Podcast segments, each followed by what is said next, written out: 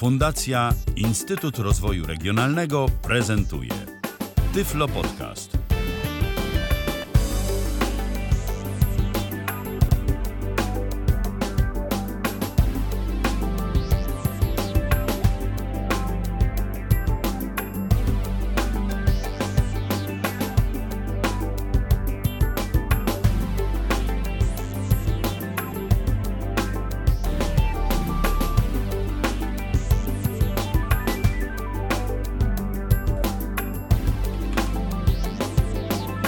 Kalendarzu mamy środę, to jest e, pierwszy dzień lipca 2020 roku. Witam bardzo serdecznie.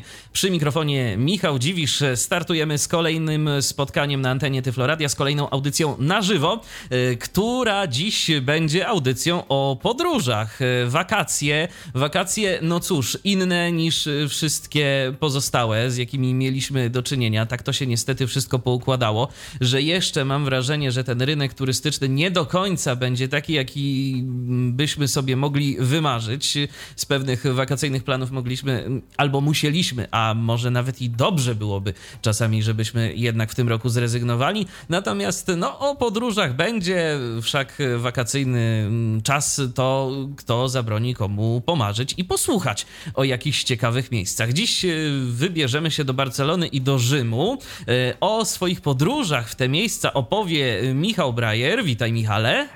Witam serdecznie. Tak, ale oprócz y, Michała dziś mamy również gościnię, y, która o Barcelonie wie na pewno dużo, bo Iwona Tasino jest również z nami, która zajmuje się, y, jak rozumiem, oprowadzaniem wycieczek, turystyką właśnie w Barcelonie, tak? Ja witam serdecznie. Między innymi oprowadzaniem osób po Barcelonie, e, natomiast też organizacją różnego rodzaju e, wycieczek do, do innych miast w Hiszpanii, we Włoszech też. Więc rzeczywiście, jeżeli ktoś miałby ochotę zapytać u źródła, no to gdzie, jak nie u nas? A pytać można i można uczynić to na kilka sposobów, o których teraz pokrótce powiem. Jesteśmy na Zoomie. To po pierwsze, tyflopodcast.net ukośnik Zoom tyflopodcast.net ukośnik ZOM. Tak, y, taki jest ten adres, który należy wpisać w swoją przeglądarkę internetową, żeby się tu z nami połączyć i to będzie połączenie głosowe. To jest pierwsza e, metoda kontaktu.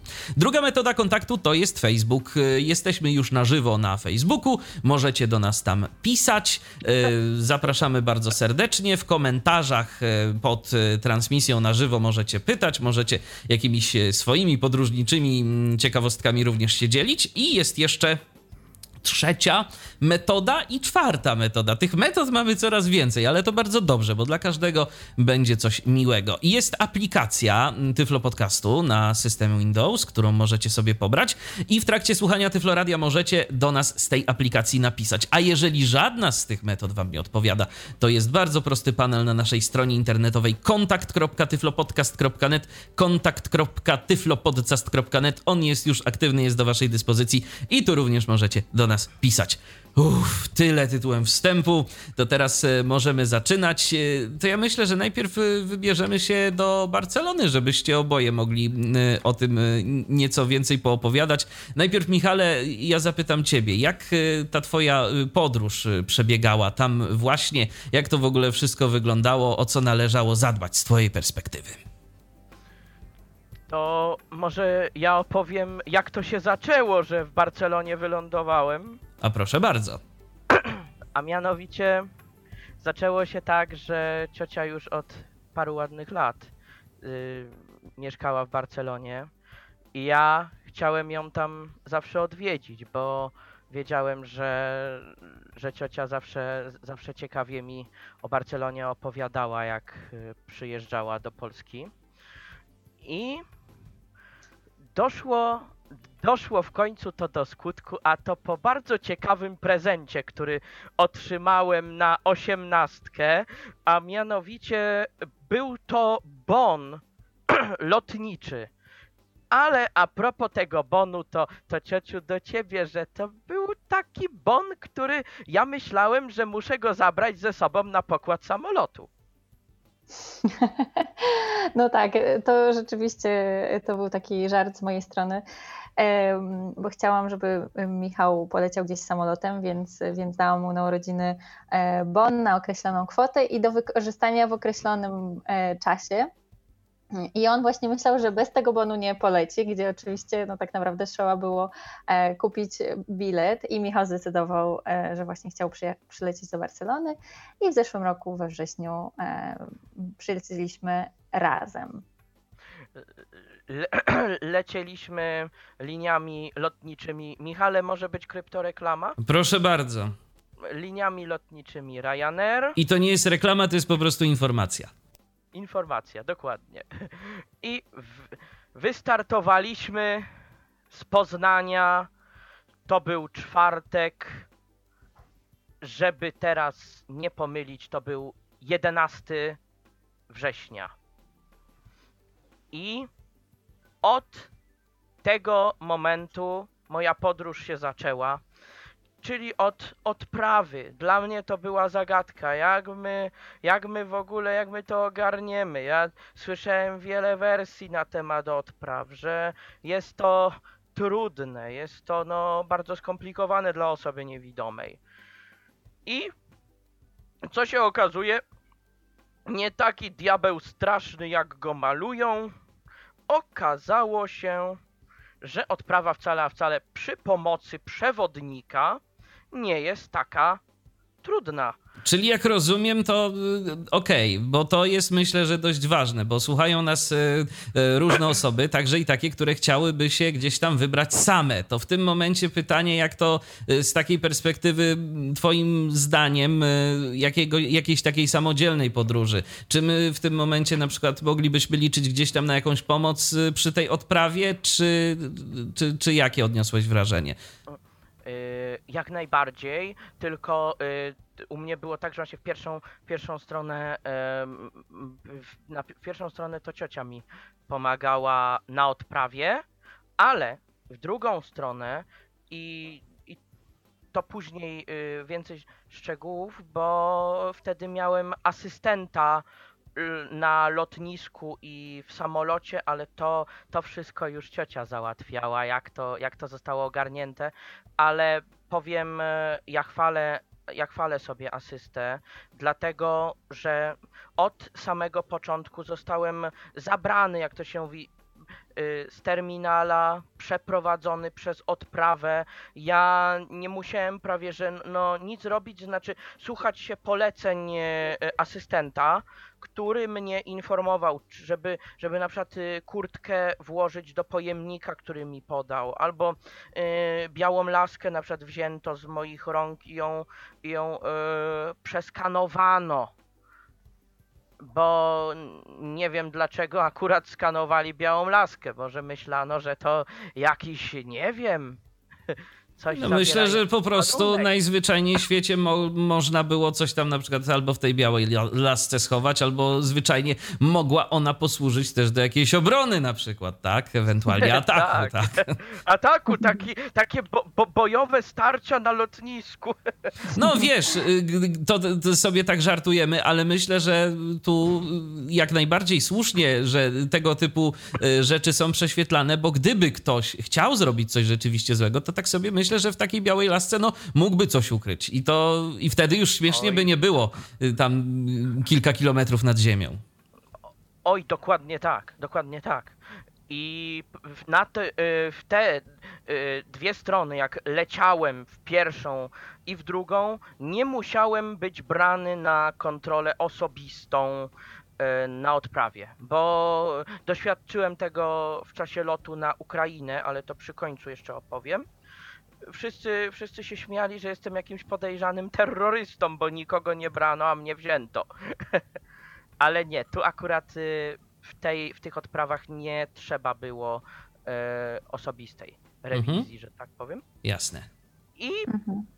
potem po, e, po odprawie przeszliśmy do części takiej, mm, jak, jak to powiedzieć, e, do tam, gdzie na przykład można kawę sobie wypić albo herbatę. No to już jest ta, ta poczekalnia, poczekalnia przed, przed samym odlotem. Już po prostu czekaliście na, tak. czekaliście na start.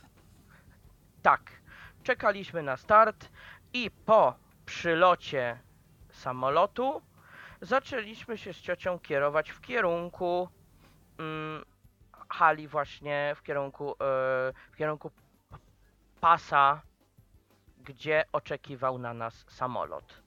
Pierwsze wrażenia moje po wejściu do samolotu wydawało mi się, że jesteśmy w jakimś, e, w jakiejś takiej, w takim salonie.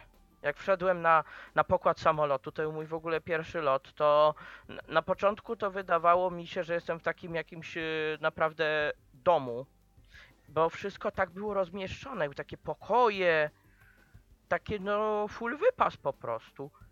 Mm, A to, w, a to w sumie tanie linie były. Tak, tak, tanie linie, a wydawało się, że naprawdę e, le, leci się, leciało się naprawdę komfortowo. Y, Fotele wygodne samolotu i pierwsza zagadka, jak tu zapiąć pas. To całe szczęście, że ciocia mnie poinstruowała, jak to zrobić, bo potem w drugą stronę to już nikt mi pasa nie zapinał. No dobrze, to może jakieś praktyczne wskazówki od razu. Jeżeli ktoś leci samolotem pierwszy raz na coś tam zwrócić uwagę, to jest rzeczywiście jakoś, nie wiem, bardziej skomplikowane, trudniejsze niż zapięcie pasa w samochodzie? Mm, tak, tak, trzeba y, zapiąć pas jakby w odwrotną stronę. Jest takie wyżłobienie y, z tyłu pasa, gdzie umieszczamy element y, zapięcia. Mhm. I po prostu jedno w drugie trzeba tak. wpasować. Tak, Tak. wsunąć i słyszymy taki charakterystyczny dźwięk, który powoduje właśnie y, sygnał, że otóż jesteśmy zapięci.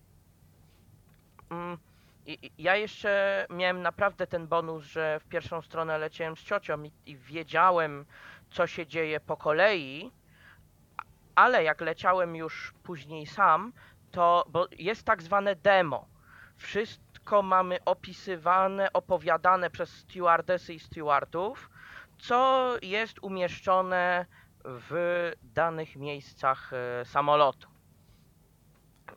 I akurat w pierwszą stronę to, to też ciocia mi wszystko pokazała, ale w drugą stronę to podeszła do mnie stewardesa, która dosłownie y, y, wzięła moje dłonie i moimi dłońmi po prostu zaczęła mi pokazywać, Pokazywać, co gdzie po jest. Co Mhm. gdzie jest. I powiedziała mi tylko, Michael, jakbyś coś potrzebował, dzwoń, jestem do twojej dyspozycji. Tak, bo to trzeba też y, wspomnieć o tym, że przy, jak rozumiem, gdzieś tam przy siedzeniach y, mamy też do dyspozycji jakiś taki przycisk, którym możemy obsługę przywołać.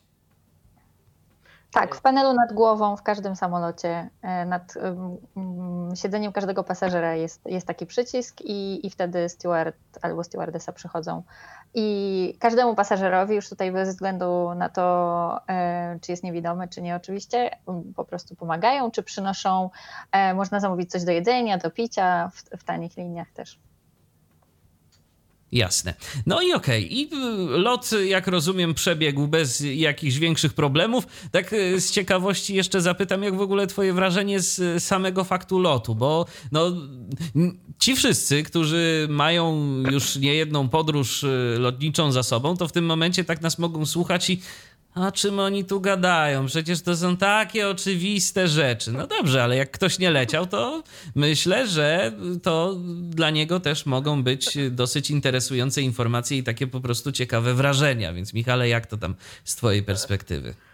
Właśnie miałem też do tego nawiązać, to właśnie jak startowaliśmy, to e, rękę wyciągałem, żeby się chwycić cioci, bo wydawało mi się, że ten samolot zaraz się dosłownie zwali, że my nie wystartujemy, że on upadnie w takim kontek- takim, tak pod takim kątem, że do, do, od, jakby się wychyli, wychyli się w, na ogon i się przeturla. Aha, czyli po prostu no takie dość mocne przeciążenie było. Tak, dokładnie. Czujesz, czu, czujesz dosłownie jak e, podłoga, jak wszystko unosi się w górę, a wszystkie nasze wnętrzności dosłownie są wciskane do środka nas jeszcze głębiej niż y, powinno być ich miejsce. Jasne. A w drugą stronę, jak już lądujemy, podobne uczucie, czy. Mm, w drugą stronę? Mhm. Tak czu, czuć tylko czasem, że tak trosz, czasem dość gwałtownie opadniemy, ale to, to nic, to tylko czuć, czuć takie, takie lekkie drganie. Na, najfajniejsze to jest samo lądowanie, bo tak y, ciocia mi tak to zagadkowo powiedziała i zaraz, a ja co zaraz? A ciocia mówi zaraz zobaczysz co i nagle bum w płytę lotniska. Wy, y, lądowanie. Także, także to boom to już było odczuwalne, bo tak, tak nagle jakby się z prędkością y, mm, dość mocną uderzyło w ziemię. Jasne. Okej. To Jest, so, so, są to wrażenia niesamowite.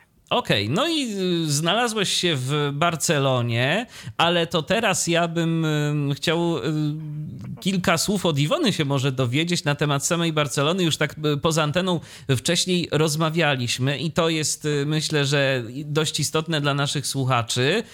Na jakie udogodnienia dla osób niewidomych można liczyć? Czy to jest w ogóle miasto przyjazne niewidomym, tak z twojej perspektywy? Bo Michała zaraz o to też zapytamy, oczywiście. Według mnie jest to miasto przyjazne e, osobom niewidomym. Natomiast oczywiście to tutaj osoba niewidoma musiałaby ocenić na tle innych miast. Natomiast na pewno ja, jak mm, byłam z Michałem, to, to zauważałam te udogodnienia. Na przykład na wszystkich stacjach e, metra, na wszystkich stacjach kolejowych są linie, y, po których osoba, która idzie z laską, może się kierować mm, i tym samym iść bezpiecznie z dala od pociągu, czy jest, jeżeli jest to na peronie. Również te linie są wyznaczone wzdłuż głównych korytarzy y, w e, halach dworcowych. Jeżeli jest na przykład skręt do windy, to też są te linie wyznaczone. Y, Poza tym w samych windach jest zawsze sygnalizacja dźwiękowa, że na przykład zamykają się drzwi, że drzwi się otwierają, że winda zjeżdża na dół albo wjeżdża e, na górę. Em, To jeżeli chodzi o właśnie o stacje metra i stacje kolejowe, jeżeli chodzi o, o atrakcje, to na przykład e, Sagrada Familia, e, Casa Batlló czy La Pedrera, czyli te em, główne atrakcje, główne bu- budynki w Barcelonie, e, mają audioprzewodnika i na przykład w e, Sagradzie Familii jest, Familii jest przewodnik z autodeskrypcją, natomiast nie znaleźliśmy go w języku polskim. Także Michał chodził z em, audioprzewodnikiem po polsku, ale bez autodeskrypcji, ale chyba w sześciu językach jest z autodeskrypcją. Mm, No poza tym na przykład jak, jak ktoś idzie na plażę, to na plaży przez megafon ogłaszają w e, czterech, czterech językach e, różne ważne informacje, na przykład, że zmieniła się flaga z zielonej na żółtą, czyli już e, trzeba kąpać się ostrożnie, albo że zmieniła się na czerwoną, czyli już nie można się kąpać. Także, także nawet na plaży osoby niewidome mają udogodnienia. Ale to w Barcelonie. A y, czy z podobnymi udogodnieniami spotkałaś się w y, całej Hiszpanii? Czy to tak, y, powiedzmy, większe turystyczne miasto to ok, ale już gdzieś tam, powiedzmy, w mniejszych miejscowościach jest gorzej? Zdecydowanie jest gorzej. Tak, akurat jeżeli chodzi o, o Barcelonę i o Madryt, to na pewno są, są to te większe miasta, które, e, które są bardziej przygotowane e, dla osób e, niewidomych, ogólnie dla osób niepełnosprawnych. Natomiast no jak się pojedzie gdzieś poza miasto, czy nawet do takich mniejszych miejscowości tutaj pod Barcelonę, to, to na pewno jest już e, inaczej. Natomiast to, co chcę powiedzieć, to że e, Hiszpanie, Katalończycy, tutaj właśnie w Katalonii, e, są bardzo przyjaźni i bardzo mili i bardzo pomocni. Także na pewno, jeżeli ktoś chciałby zapytać i, i uzyskać odpowiedź czy, czy pomoc, to, to oni właśnie są, są chętni, żeby takiej pomocy udzielić. No tak, o ile będzie w stanie się porozumieć. I to jest takie moje kolejne pytanie, jak ze znajomością y, języka angielskiego wśród rdzennych mieszkańców? A to tutaj też zależy. Na pewno młodsze pokolenie, praktycznie wszyscy mówią po angielsku, to troszeczkę tak jak w Polsce. Jeżeli chodzi o osoby starsze, zależy. No i też wiadomo, w większych miastach jest na pewno więcej osób, które mówią po angielsku, a, a jak się pojedzie już właśnie na, na peryferię, czy też na wieś, to tych osób mówiących po angielsku jest mniej. Czyli tak w sumie jak wszędzie. Dokładnie. to, to, dokładnie. Tak, to tak mniej więcej wygląda. No dobrze, Michale, to teraz y, jak z Twojej perspektywy Barcelona się przedstawia? Jako miasto przyjazne niewidomym, czy też wręcz odwrotnie? Yy, Ja yy, tak jak no, ja znaczy we, według mnie Barcelona przedstawia się jako miasto naprawdę wszechmiar przyjazne. Nie widziałem e, w Barcelonie czegoś, na co mógłbym narzekać jako osoba niewidoma.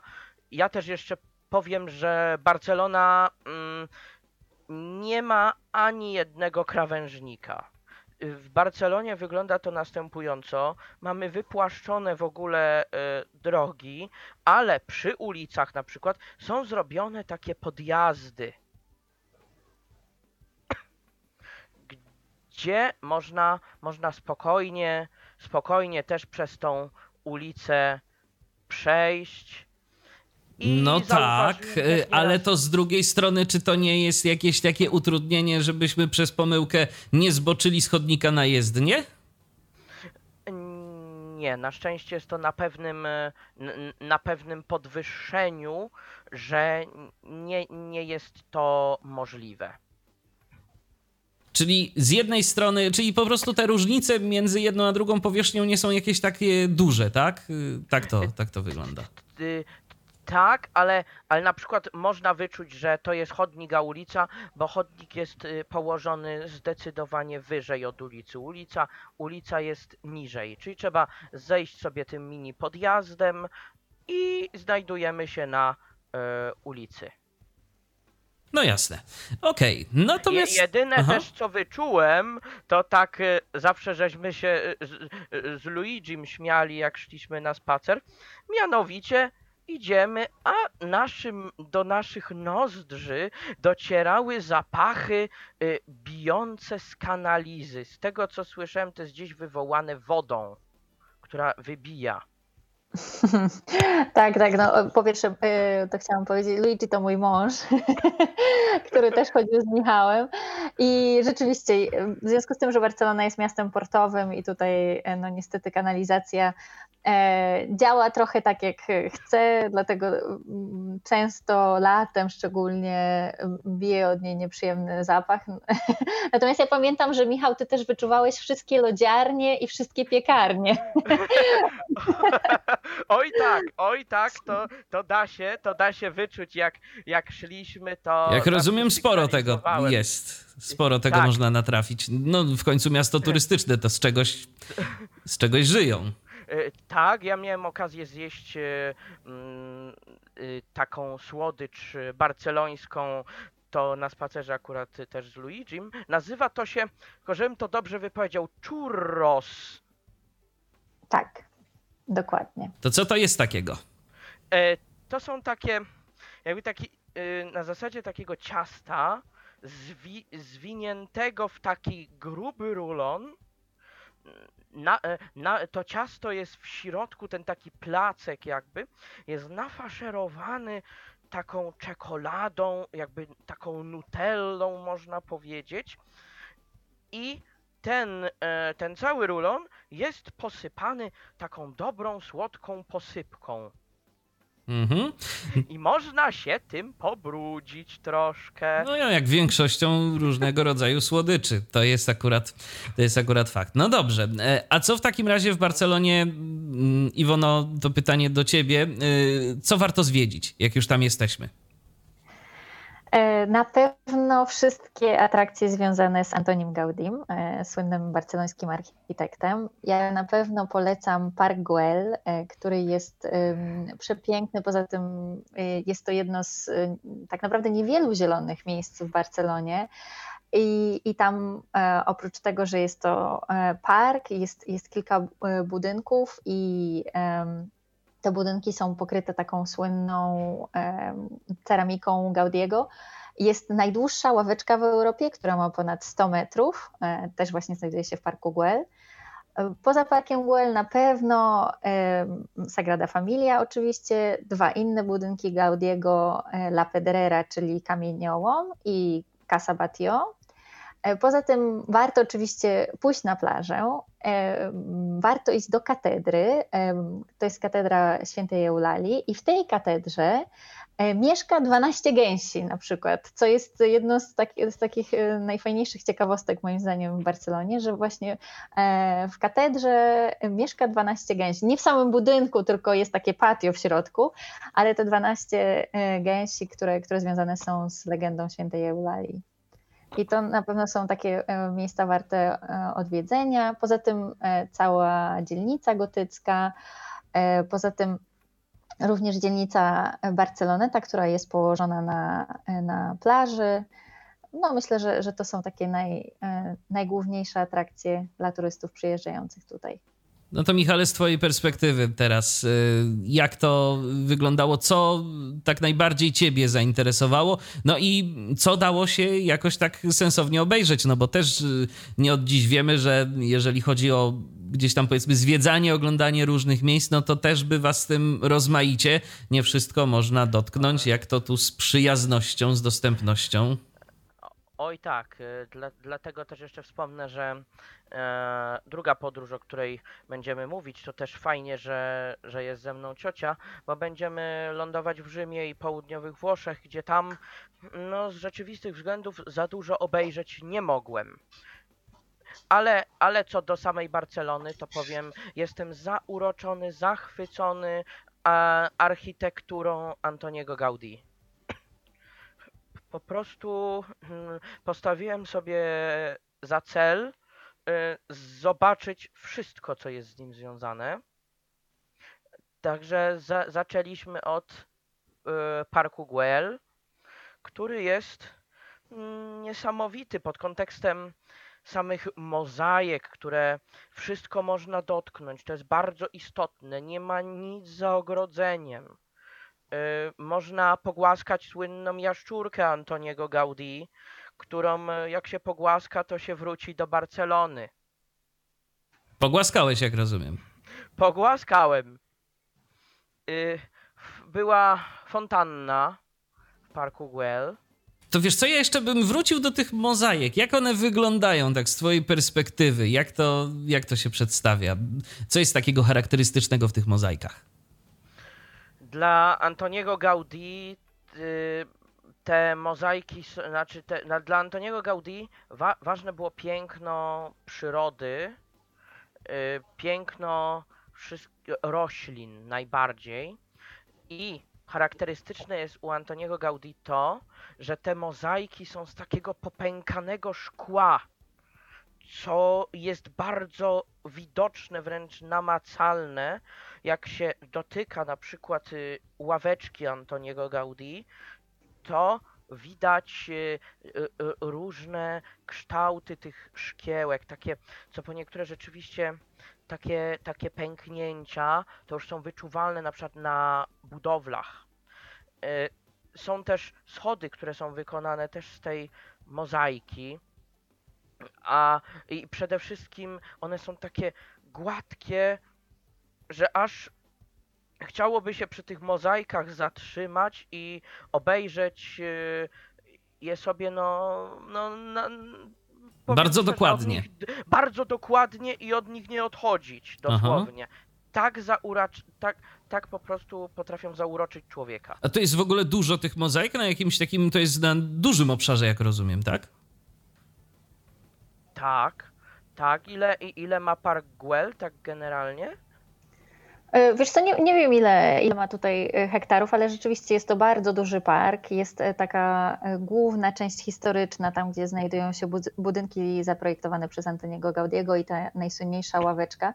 Natomiast dookoła znajduje się park jako taki, gdzie jest mnóstwo roślin, można sobie chodzić, spacerować, są ławeczki, już takie normalne, na których można przysiąść i odpocząć, jeżeli ktoś jest zmęczony, bo rzeczywiście dużo tych kilometrów można tam zrobić. Oj, tak. To co oprócz, co oprócz mozaik jeszcze, jeszcze ciekawego miałeś okazję zobaczyć? w samym parku Güell, oto miałem okazję dotknąć palmę. Bo w Barcelonie palm, palmy nie rosną, ale zostały sprowadzone. I powiem niesamowite wrażenia. Palma, palma wygląda tak troszeczkę takie, jakby taka, taka lekko chropowata, taka e, rozgałęziona wręcz. I miałem okazję zobaczyć nie w samym parku Güell, ale najstarszą palmę Barcelony, która już nie rośnie. Znaczy ona praktycznie nie jest martwa, tylko pomaga jej żyć wąż, który jest podłączony do góry tej palmy i yy, jest cały czas puszczony na jej liście.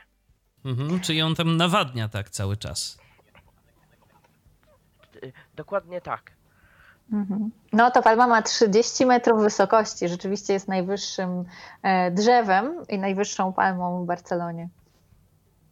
I stoi w samym, w samym centrum miasta, e, w dzielnicy gotyckiej.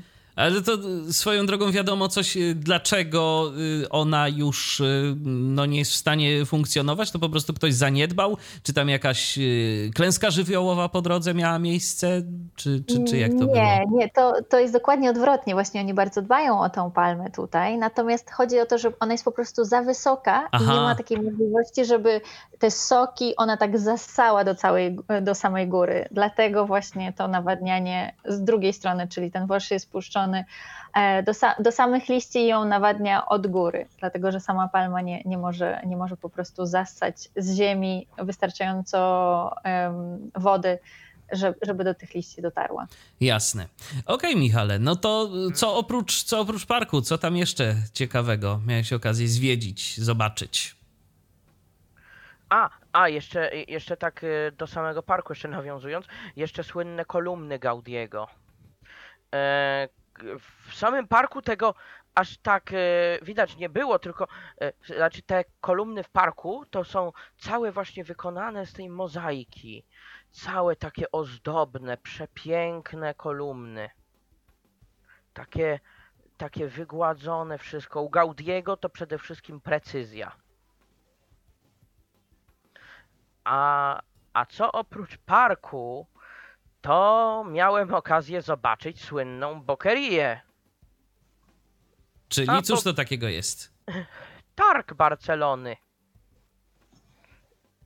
I to zasługuje na e, szczególne uznanie też samej dostępności, bo u nas na rynku to jest różna reakcja, jak przejdzie sobie niewidomy i chce coś dotknąć. A tam? a tam nie było najmniejszego problemu. Chociaż, że co po niektóre rzeczy z ciocią tak oglądaliśmy bardzo dyskretnie. nie, nie wiem, jakie były miny ludzi, ale. Ale tak na przykład miałem okazję zobaczyć ośmiornicę. Mhm. To ja ją spróbuję opisać. Ośmiornica No to spróbuj, pewnie. jest taka, jakby wy, taka, y, środek jej jest taki jakby płaski, jak taka gwiazda wygląda, tylko y, zamiast sześć ramion to ma ich aż osiem. I przy każdym takim odnóżu jest taka brodawka. Aha. To, to tak mniej więcej można ją opisać. A jeszcze widzieliśmy słynną muszlę świętego Jakuba. Tak zwaną muszlę przegrzebków. Czyli cóż to Też- takiego też jest? widzieliśmy. Mm, Muszla świętego Jakuba to jest symbol pielgrzymów, którzy e, idą do, na pielgrzymkę do Santiago de Compostela. Bo Barcelona jest właśnie umiejscowiona na szlaku pielgrzymim. A, a cóż, a, a przegrzebki to są takie, takie, e, żeby teraz nie pomylić, takie coś na zasadzie ślimaków. No tak, tak, tak. To są, to są jakieś owoce morza, tak? I te muszle są wyłożone na takim lodzie. Rozumiem. Dobrze, y, to teraz tak, Michale, czy coś jeszcze na temat Barcelony, coś jeszcze na temat y, jakichś takich Twoich wrażeń związanych z tym miastem? Czy przenosimy się dalej? E, Je, je, jeszcze myślę, żeby chwilę, żeby chwilę w samej Barcelonie zostać, bo zasługuje, zasługuje No właśnie, dlatego pytam, o czym, tak, jeszcze, o czym jeszcze chciałbyś opowiedzieć? Oczywiście. To y, do Sagrady Familii może byśmy się przenieśli. Jest to niesamowita bazylika z szeregiem e, takich punktów architektonicznych. Jest y, wystawa na przykład w samej Sagradzie elementów, które są wykorzystane w architekturze. Y, Bazylika, te wszystkie, na przykład kolumny Gaudiego w Sagrada Familii, to jest, to jest generalnie y, perła w, dzie, w dziełach Gaudiego. To było jego marzenie, żeby Sagradę Familię dokończyć. Ale no niestety Antonio Gaudi zginął nieszczęśliwie. Tylko, że mm, tak ciekawie o odejściu Gaudiego, to poproszę ciocię, żeby opowiedziała. E, Dobrze, więc e, tak naprawdę Antoni Gaudí e, zaplanował budowę Sagrady Familii na 144 lata, czyli on mm, tak naprawdę nie chciał jej dokończyć, on chciał po prostu, on spędzał każdy dzień swojego życia, aż do dnia śmierci, pracując po około 16-18 godzin dziennie nad budową Sagrady Familii. Natomiast sam zaplanował, że ta Sagrada Familia zostanie wybudowana y, przez 144 lata, czyli do 2026 roku. Brakuje nam jeszcze 6 lat, żeby ją dokończyli. Mam nadzieję, że zostanie skończona za 6 lat. A niestety Antoni Gaudí, kiedy wracał z Sagrady Familii piechotą do siebie do domu, został potrącony przez tramwaj. Ponieważ nigdy nie zwracał uwagi na to, jak był ubrany, ludzie wzięli go za żebraka i został em, zawieziony do, najpierw do szpitala, po, po czym okazało się, że, że jest, jest w stanie agonii, więc przywieźli go do takiego e, hospicjum, ale dla osób bezdomnych. I dopiero po dwóch dniach ktoś zorientował się, że ta osoba w tych em, powiedzmy łachmanach to był właśnie słynny architekt Antoni Gaudí i kiedy zmarł i kiedy odbywał się pogrzeb, to na ulicę Barcelony wyszło całe miasto. Wszyscy mieszkańcy Barcelony mm, kochali Antoniego Gaudiego za, za całą pracę i za, za całą miłość, którą włożył e, właśnie tutaj w to miasto. I wyszli na ulicę, żeby oddać mu hołd. A- Okej, a o samej bazylice w takim razie mm, kilka słów, gdybyś mógł, Michale, opowiedzieć tak z twojej perspektywy. Jak się wchodzi do Sagrady, wydaje się, ja miałem takie wrażenie, że wchodzę do jakiegoś takiego wielkiego, jakby dziedzińca, jakby takiego, tak, takiej niesamowitej przestrzeni z niesamowitą akustyką i swoistym spokojem. Znaczy, spokój jest największy w samej Sagradzie, w kaplicy adoracji Najświętszego Sakramentu. A tak, to sama Sagrada jest wprost wypełniona turystami i właśnie na, sz- wszędzie są e, ornamenty roślinne, bardzo cechujące Antoniego Gaudí, czyli sklepienie jest y, ozdobione ornamentami, nawet, y, nawet są tam kawałki pla, plastru miodowego, o, oczywiście przypominające plaster miodu, bądź z takich y, różnych elementów typu jakichś walców, takich okręgów. Naprawdę style mm, w Sagradzie są niesamowite. Sklepienia takie e, łukowe, za, zabytkowy, zabytkowy portyk z kolumnami.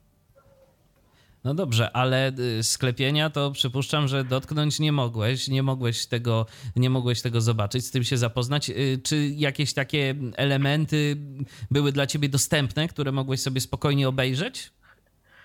E, tak, przede wszystkim kolumny, i e, muzeum. A jakie muzeum? Muzeum Sagrady Familii, czyli Muzeum Historii e, Budowy Sagrady Familii. Czyli tam mieliśmy wystawę, na której były powystawiane różne, różne symbole, różne kawałki, które były wykorzystywane właśnie e, w budowie Sagrady Familii. I co tam y, można było na przykład zobaczyć w tym muzeum? Mm, Na przykład były. e, był plaster miodu, który był. Ale taki oryginalny, czy, czy, czy po prostu rzeźba y, jakaś taka imitująca ten plaster? taka rzeźba, imitująca oczywiście. Jakieś takie walce, e, takie trójkąty. Czyli jak rozumiem to, co się składa na y, elementy Sagrada de Familia, y, tylko po prostu jeżeli coś na przykład gdzieś tam było sobie na suficie, dajmy na to, to to było również i w tym muzeum umieszczone, żeby można było sobie to spokojnie obejrzeć i żeby nie trzeba było, zresztą nawet i pewnie nie można byłoby tam gdzieś się na górę dostać i żeby sobie to, żeby się z tym bliżej zapoznać, no to po to było muzeum, tak? Dokładnie tak. A, a sama Sagrada, jakby, e, e, jakby móc e, o niej opowiedzieć, to jak szliśmy z tym audioprzewodnikiem, to te wszystkie opisy były naprawdę urzekające. Ktoś, kto naprawdę interesuje się pięknem sztuki, to znajdzie naprawdę tam raj dla siebie. I uwierzcie, że i osoba niewidoma może interesować się sztuką i jej pięknem. No to na pewno, to, to oczywiście, że tak. Mi akurat gdzieś tam powiedzmy zagadnienia związane z rzeźbą czy ze sztuką no nie są może jakieś wybitnie bliskie, ale jak najbardziej rozumiem, że też y, można się tego typu kwestiami interesować. No i najważniejsze, żebyśmy mogli się z tym w jakiś taki sensowny sposób zapoznać. A jak rozumiem, muzeum to umożliwiało. Jak z dostępnością w ogóle eksponatów? Skoro tak y, nam tu to dokładnie opisujesz, to jak rozumiem, problemów nie było z tym, żeby tam sobie obejrzeć różne rzeczy. Nie, nie, problemów nie było. Jak dobrze pamiętam, to chyba jeden czy dwa eksponaty chyba, chyba były e, dla nas niedostępne. Z jakiego powodu? One, one były bodajże za szybą. Aha. A reszta to po prostu. Jak ktoś chciał, to mógł sobie obejrzeć. A właśnie, czy to tak tylko z myślą o osobach niewidomych, czy tam trzeba było jakąś specjalną zgodę uzyskać, czy to tak każdy sobie mógł zwyczajnie podejść i podotykać jak chciał? Każdy może podejść i podotykać. Jest to skierowane również dla dzieci, które oczywiście są ciekawe i, i chciałyby też wszystkiego dotknąć, więc, więc nie trzeba specjalnej zgody. Każ- Każdy, kto odwiedza muzeum, może dotknąć wielu eksponatów. Dodam jeszcze, e, myślę, że to jest bardzo ważne, że Sagrada Familia e, oferuje e, darmowe wejście dla osób niewidomych. I na początku my zapłaciliśmy tylko za tego audioprzewodnika, ale jak dotarliśmy do tej Sagrady Familii i, e, i- i okazało się, że, e, że właśnie mieliśmy tego auto, audioprzewodnika, to powiedziano nam, że tak naprawdę za tego audioprzewodnika też osoba niewidoma nie musi płacić. A wejście do, do Sa- Sagrady Familii kosztuje około 20 euro, więc myślę, że tutaj jest to Można naprawdę- zaoszczędzić. No, dokładnie, dokładnie. Jeszcze, jeszcze chciałbym e, opowiedzieć o podróży komunikacją miejską. To, co Aha. zauważyłem, to u nas w Polsce to jest szereg formalności w kwestii trzeba mieć białą legitymację przede wszystkim. Trzeba się jakoś oznaczyć, znaczy w, w, może to głupio zabrzmiało, ale, ale jednak ta biała legitymacja ze zdjęciem jest ważna. No jest wymagana, tak. I w Barcelonie nic takiego nie było nam potrzebnego. Po prostu wierzą na słowo. Tak. e, My, no, normalnie wystarczy, że weszliśmy. No, no nie wiem, jak to ciociu jest w przypadku e, typowo kontroli. Znaczy, i- ra, na, nam się coś takiego nie przytrafiło, ale, ale wiemy, że chyba no, no nie trzeba takiego papierka. To znaczy jest to troszeczkę inaczej, dlatego że w Barcelonie osoby, osoby niewidome, które mieszkają w mieście, mają darmową komunikację miejską e, i wtedy na pewno też muszą okazać e, taką legitymację czy, czy taki dokument, który tutaj e, jest potrzebny. Natomiast osoby przyjeżdżające z zewnątrz, osoby niewidome, nie mają zniżek na komunikację miejską, więc tak naprawdę płacą taką samą kwotę za bilet jak, jak osoby widzące. A, czyli. A. Czyli nie jest tak dobrze. Nie, a jednak co dwie głowy to nie jest. Dobrze, to w takim razie, to skoro już mamy tu jasność w tej sprawie, y, to pytanie y, kolejne. Skoro jesteśmy przy tej komunikacji, y, czy jakieś informacje głosowe na temat przystanków się pojawiają? Czy jest to jakoś tak zorganizowane? No bo u nas to wiadomo, jest to a przynajmniej stara się być w niektórych miejscach, te komunikaty głosowe, o ile kierowca nie wyłączy. A jak to tam wygląda? E, ja zauważyłem, że w autobusie, co bądź którymi my się poruszaliśmy, nic takiego nie było. W metrze jest coś takiego. W metrze, w metrze jest wszystko ogłaszane. Rozumiem. Przystanki. A nie mhm. wiem, a jak, a, a ty ciociu coś zauważyłaś w jakichś liniach y, autobusowych? Mm, tak, w wielu liniach autobusowych. Teraz nie pamiętam, bo jecha, pamiętam, że jechaliśmy autobusem z um, e, tego parku Guel, natomiast y, w większości linii autobusowych jest, y, jest właśnie informacja głosowa o tym, jaki jest następny przystanek. Oczywiście po katalońsku. A, tak a, samo w metrze i w pociągach. Też, też, też tak. A, a, w jednym, a w jednym coś było. Przepraszam, przepraszam, w którym jechaliśmy, to rzeczywiście, rzeczywiście było. A w metrze, w metrze oczywiście trzeba było uważać, bo e, na gdzie jednak się wysiada. Dobrze, że mi ciocia powiedziała, co wysłuchiwać. Ale powiem jedną ważną rzecz na korzyść e, nas, Polaków i warszawiaków. No to słuchamy metro warszawskie ma te komunikaty wyraźniejsze i głośniejsze. Rozumiem. No to dobrze. Y, to co, jeszcze coś o Barcelonie, czy przenosimy się do Rzymu? E, e, ja, ja, myślę, żeby, żeby jeszcze powiedzieć e, o samej Barcelonie, też o tych prowadnicach. Ja zauważyłem, jak to można do. Na, na, chodzi o stacji metra. Aha. E, jak to można rozwiązać w sposób e, całkowicie nieplanowany. No, mo może tam jakieś planowanie było, ale dlatego, że to są zwykłe wyżłobienia takie w płytkach porobione. U nas to te prowadnice są rzeczywiście ponaklejane na, na dworcach, a tu jakby ktoś y, tak porozstawiał płytki, że można było spokojnie białą laskę tam umieścić i po tej prowadnicy iść. No to rzeczywiście dosyć ciekawa koncepcja, jeżeli I... o to chodzi. Oj tak, bo nawet, nawet się cioci spytałem, czy to aby widzi to samo co i ja, bo byliśmy na dworcu w Poznaniu i tam rzeczywiście było, y, jest wszystko ponaklejane a tu widać, ktoś y, pomyślał pójść dalej.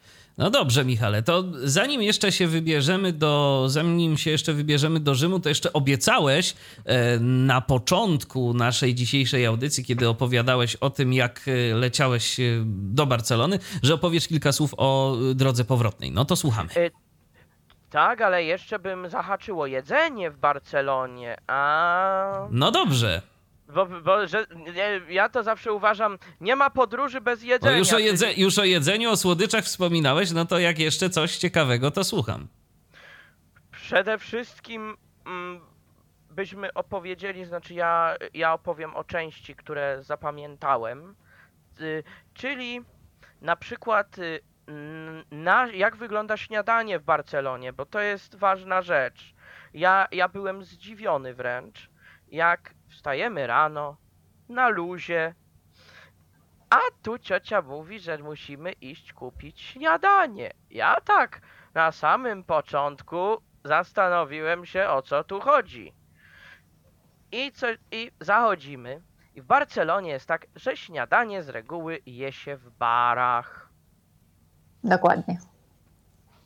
Czyli nie tak jak u nas, że zazwyczaj po prostu śniadanie robimy sobie sami, tylko tam to jednak wybieramy się gdzieś na śniadanie. Dokładnie, jest mnóstwo kawiarni.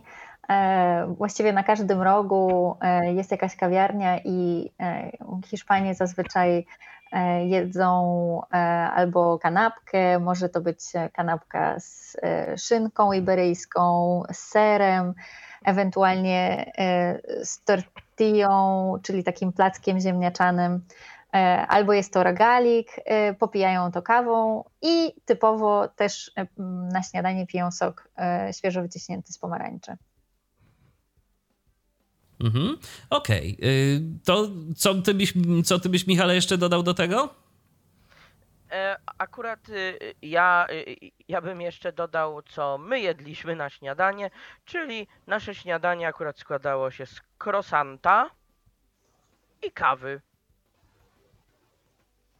A coś jeszcze a propos jedzenia, no bo tak y, e, zacząłeś tu mówić o, tak. o, jedzeniu, no to co, to jeszcze, same śniadanie? No chyba nie, no, chyba się do tego nie. nie ograniczymy. Na pewno nie. Y, to tylko, tu, tu akurat y, przy pomocy cioci jeszcze opowiemy o, o tych szynkach i serach, które miałem okazję jeść, bo tego przyznaję nie spamiętałem typowo. Wiem o tym, że była jedna szynka ze świni, która jest karmiona żołędziami. Dokładnie, to jest jedna z takich najbardziej typowych szynek e, tutaj. E, po hiszpańsku nazywa się e, jamón de bellota, czyli tak jakby szynka z żołędzi, ale to dlatego, że właśnie te świnie jedzą żołędzie, są karmione żołędzi, żołędziami, a później robiona jest z nich szynka.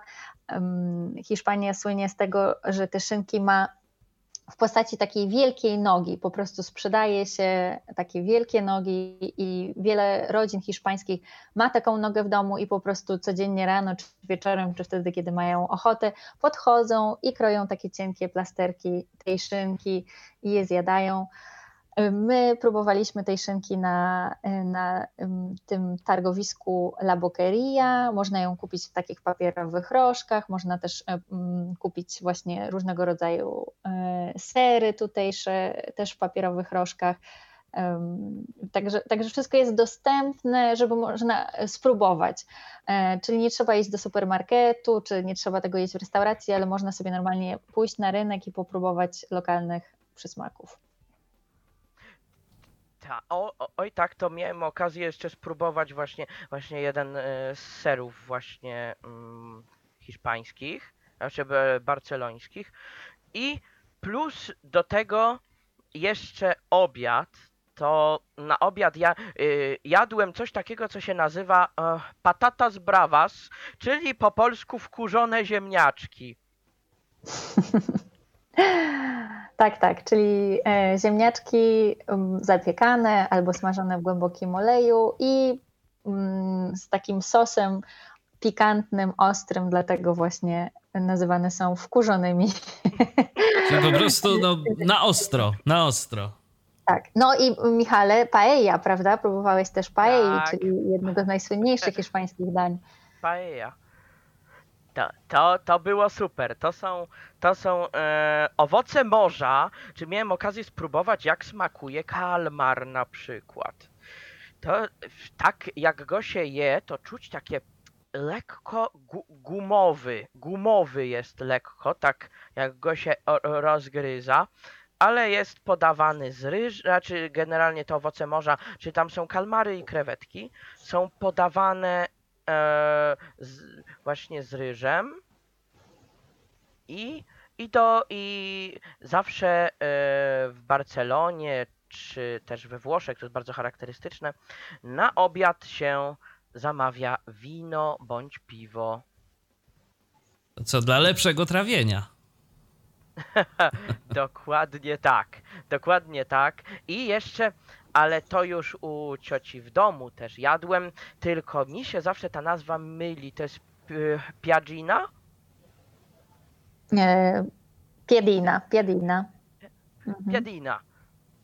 To, to jest taki, tylko jakby go, jakby to opisać, taki trójkąt jakby, znaczy taki trójkąt, ale taki kawałek jakby takiego ciasta z y, takim z pomidorem, y, z jakąś jakby pietruszką?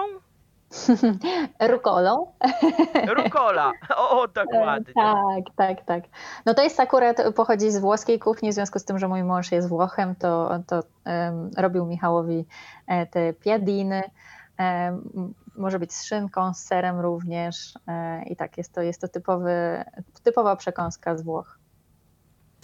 No dobrze, to słuchajcie. No, a jeszcze, No. i jeszcze zasługuje na, po, na opowiedzenie, jak to parapetówka wygląda w Barcelonie. A wygląda jakoś inaczej niż u nas? No Nie. tak, Nie, nie. nie? ale Może najpierw tylko- jest pika pika. A, no tak, tak, dokładnie. E, Myślę, że taką typową różnicą pomiędzy kulturą polską a tutejszą jest, jest to, że w Polsce my organizujemy o wiele bardziej wystawne przyjęcia, czy też właśnie parapetówki, że zawsze jest dużo tego jedzenia na stole, różnego rodzaju sałatki, dania ciepłe. Natomiast w Barcelonie typowo stawia się oliwki i chipsy. I to jest właśnie naj, najbardziej typowy sposób, żeby przyjąć gości wtedy, kiedy nie zaprasza się ich na, na jakiś główny posiłek. I ja, jak przyjechałam sama do Barcelony, to byłam bardzo zaskoczona tym, jak my, Polacy, tak naprawdę potrafimy ugościć naszych gości jedzeniem, a tutaj jeżeli ktoś zaprasza do domu, to, to można się spodziewać tego, że zostaniemy poczęstowani oliwkami, chipsami i piwem czy winem. No to faktycznie, czyli rzeczywiście tak bardzo, bardzo oszczędnie, ale z drugiej strony, no w Polsce powiedzmy, nie jest chyba jakieś takie bardzo częste wystawianie samych oliwek jako takich. One zazwyczaj są dodatkiem do czegoś.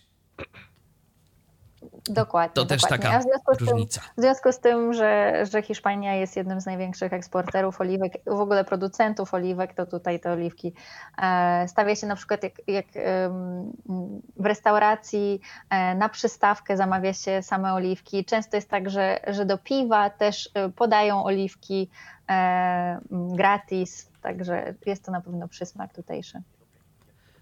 Okej, no I- dobrze. To w takim, to w takim razie, to w takim razie, Michale, teraz y, myślę, że już y, mamy godzinkę y, naszej tu historii, a jeszcze nie przeszliśmy do drugiego, do drugiego miasta, No, o którym będziesz opowiadał, to- więc To, to już sekundka, tylko jeszcze dodam, że na na przykład takich okolicznościach pije się wermut, mhm. t- k- który, który ta, tak naprawdę to jest takie, taki, taki napój, tylko no oczywiście alkoholowy, ale, ale o smaku jakiś takich, y, taki pomarańczowy i rzeczywiście z pokrojonym pomarańczem, skórką pomarańcza. no tak. No. Tak- tak A wermut to zresztą i w Polsce jest, myślę, znany gdzieś tam. Ja, ja powiem pierwsze, pierwsze, co się zetknąłem właśnie w Barcelonie.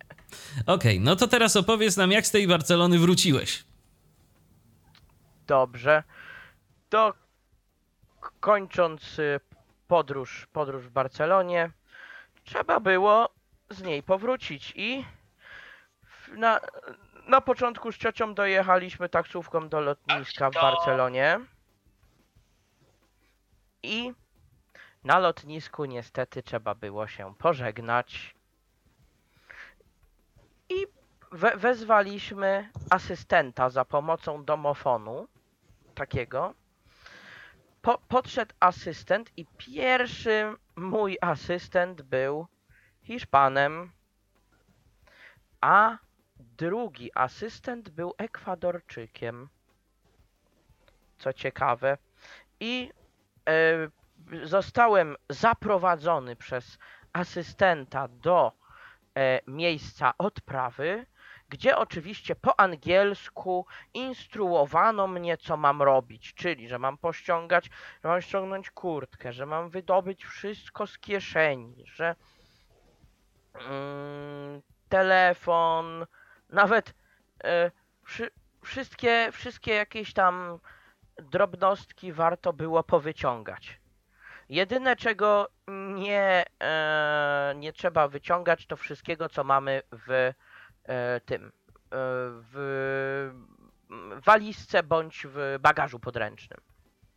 ale trzeba, trzeba, trzeba dać do zważenia i do ocenienia, bo, bo po prostu czasem nie można przewieźć więcej niż y, mm, 100, znaczy ile, ile, ile mililitrów płynów?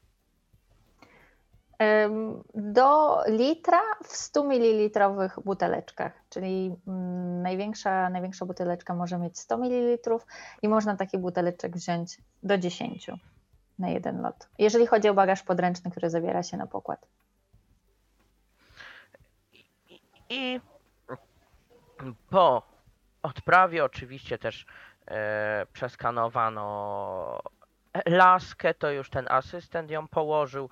Jest, jest bardzo duża pomoc. Na przykład później to mamy wszystko podawane przez naszego asystenta, który czeka oczywiście na spokojnie, żebyśmy się ubrali, ogarnęli, jak to się mówi. I zostałem zaprowadzony do biura asystentów. Assistant's Office. I tam siedziałem w tym biurze.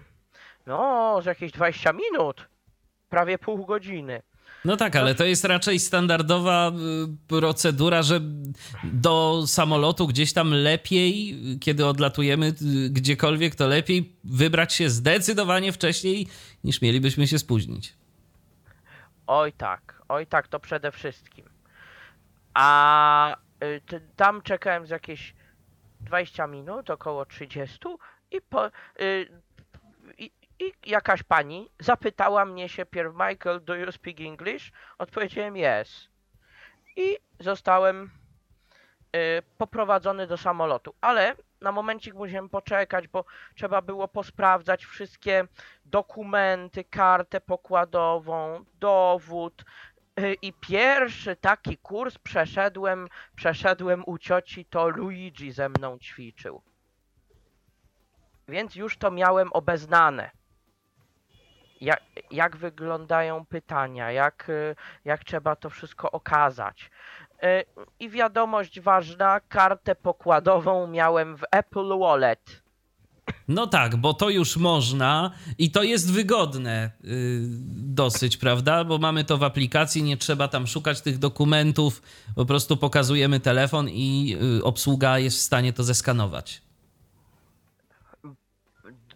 Dokładnie, dokładnie to jest, to jest wygodne, chociaż, że to zauważyłem w Ryanerze, ale leciałem Wizarem na Ukrainę i tam już tego nie było, bo tak ciocia mi wysyła kartę pokładową i e, w pewnym momencie byłem zdziwiony, bo nie mogłem tego w ogóle nijak do Walleta kopiować. I się okazało, że Wizard tylko ma w PDF-ie. A to akurat szkoda. No ale to zawsze warto jednak mimo wszystko sprawdzać, czy jest opcja tego yy, walleta, czy możemy sobie to gdzieś tam powiedzmy wrzucić, bo no bo po prostu jest wygodniej. Dokładnie, to, to jest, y, tak to, tak to odpala się walleta, wybiera się karta, karta na przykład, e, przypuśćmy Ryanair, otwiera się i już. Na co, na, na co natrafiłem? Gdy oczekiwałem jeszcze za asystentem, bo poszedł jeszcze załatwić e, pewne sprawy, e, spotkałem grupę polskich turystów. Zagadałem do nich po polsku, nic nie odpowiedzieli coś tam, jakaś taka zdawkowa odpowiedź, mówię, mówię, o, tak dodałem, że fajnie usłyszeć rodaków, że i, i nic, no, kompletnie, jak się tylko spytałem, państwo z tego samego, sa, pa, państwo z, ty, też, też do tego samolotu, który leci do Warszawy? Mm, cisza, cisza, prawie, prawie, że nikt się nie odezwał. No to szkoda w sumie, szkoda wielka szkoda, powiem, powiem szczerze. I też miałem okazję zobaczyć podejście ludzi z zagranicy do nas, do niewidomych. To jest po prostu coś niesamowitego. Czy u cioci, czy e, na lotnisku, wielka naprawdę pomoc, opieka i taki super kontakt, powiem szczerze. Czyli y, jakoś tak lepiej niż u nas, y, jakbyś to powiedział? Zdecydo zdecydowanie lepiej. Ludzie są bardziej otwarci, tak? Tak, dokładnie. Na przykład o coś chciałem zapytać jedną dziewczynę, jak siedzieliśmy na pikniku na trawie koło cioci, to położyłem jej rękę na ramieniu. W Polsce nie wiem, jakby, jakby ktoś zareagował, tak y, generalnie, ale tu, tutaj, było, y, tutaj było ewidentnie, że, y, że, że słucham i, i, że mogę, i że mogę zapytać albo coś powiedzieć. Mhm. No Od jasne. razu, od razu była fajna reakcja. No i co? I podróż potem, jak już rozumiem, przebiegała standardowo, znalazłeś się w samolocie i tyle. Czy jeszcze jakieś takie ciekawe rzeczy miały miejsce? No, Oczywiście to, to, to było ciekawe e, właśnie, właśnie pokaz tego wszystkiego. To, to, był, to, to też był taki ujmujący, że wchodzę na pokład samolotu i wszyscy się ze mną witają po imieniu. Pierwszy raz, e, pierwszy raz się ze mną widzą i wszyscy Hello Michael, how are you? I to, i, i to było takie, takie ujmujące, że się, że się w pewnym momencie śmiałem, że to jest Air Force One. No taka otwartość po prostu ludzka najzwyczajniej w Otwartość, świecie. tak. Tak, i to, i, i to powiem w pewnym momencie, jak wysiadałem z tego samolotu, to było wzruszenie, że no jednak wróciłem z tej Barcelony, że znowu szara rzeczywistość, szara Polska i podejście różne. Rozumiem. No chociaż z drugiej strony to u nas to też wszystko, wszystko zależy na jakiego człowieka się trafi. Wiadomo, w większych miastach jest y, lepiej, ta otwartość jest y, większa, a no tak y, gdzieś tam powiedzmy w tych mniejszych miejscowościach, no to może być z tym różnie, ale to naprawdę to są bardzo, bardzo indywidualne rzeczy, więc też ja bym tak na nasz kraj tak bardzo nie narzekał z drugiej strony. No tak, bo, ale nie, z drugiej strony to prawda. W małych miejscowościach jest z tym różnie, w większych, na przykład typu Poznań, Warszawa, Łódź, to, to jest y, zdecydowanie lepiej. Sam tego doświadczyłem. Także, tak, tak, także rzeczywiście tak, aż za bardzo nie ma co narzekać. Okej, dobrze. Ja przypominam, że jeżeli macie ochotę o coś zapytać, no to śmiało y, tyflopodcast.net ukośnik zoom, y, na Facebooku jesteśmy i kontakt.tyflopodcast.net y, to jest nowa forma kontaktu. Jak na razie wszyscy zasłuchani, pisać im się nie chce, dzwonić do nas też nie bardzo. No dobrze, no to teraz z Barcelony wybieramy się do Rzymu. To jak to tu... Michale, Aha. Michale Tak. czy, czy ja mogę ewentualnie e, ci jeszcze przerwać, bo nie wiem, czy wszyscy słuchacze, e, może są tacy słuchacze, którzy nigdy nie lecieli samolotem i Jasne. zastanawiają się, jak, jak w ogóle taka organizacja podróży dla osoby niewidomej wygląda przed kupieniem biletu.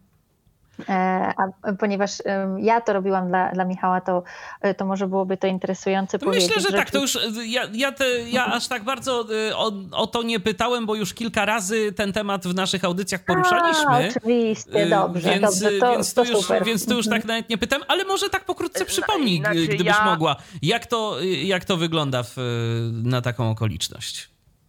To znaczy, chciałam powiedzieć, że przede wszystkim już przy samym kupnie biletu jest taka możliwość zaznaczenia opcji, że jest się osobą niewidomą i też wy, wybór, czy potrzebny jest asystent, czyli wtedy, kiedy leci się samemu, E, a jeżeli leci się z rodziną czy ze znajomymi, to takiego asystenta nie trzeba, nie trzeba rezerwować. I, taka informacja jest od razu podana na bilecie. I jeżeli e, na przykład tak jak z Michałem lecieliśmy razem, to nie, byli, nie musieliśmy być na lotnisku aż tak wcześnie, e, bo nie mieliśmy dużej walizki do odprawy. Natomiast wtedy, kiedy on wracał sam, to musieliśmy być właśnie dojechać dwie godziny wcześniej na lotnisko i em, zadzwonić tak zwanym domofonem e, po tego asystenta i wtedy, wtedy właśnie on przyszedł. To tylko chciałam dodać kilka takich szczegółów, że rzeczywiście można to wszystko jakby zorganizować już przy samym kupnie biletu. Tak, no i przede wszystkim to nawet trzeba, y, ta, tak myślę, i, i warto, szczególnie jeżeli gdzieś, lecimy, jeżeli gdzieś lecimy sami, żeby miał nam kto pomóc, bo no, zwłaszcza jak znajdziemy się w jakimś obcym miejscu, którego nie znamy, no to zdecydowanie ciężko byłoby nam y, tam się sprawnie poruszać, a jak już samolot gdzieś tam znajdzie się na płycie, no to nie ma za bardzo czasu na szukanie różnych rzeczy i wtedy naprawdę dobrze jest móc liczyć na czyjąś pomoc. Dokładnie.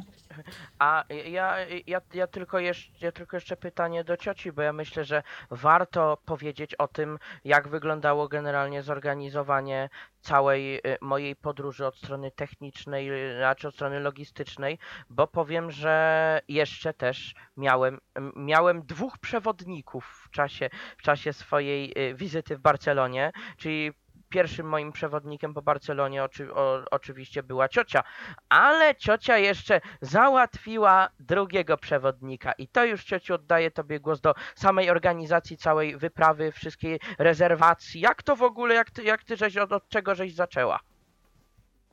E, no, też myślę, że warto w każdym mieście, w które, które się e, odwiedza, e, poszukać na Facebooku grupy Polaków, którzy tam mieszkają.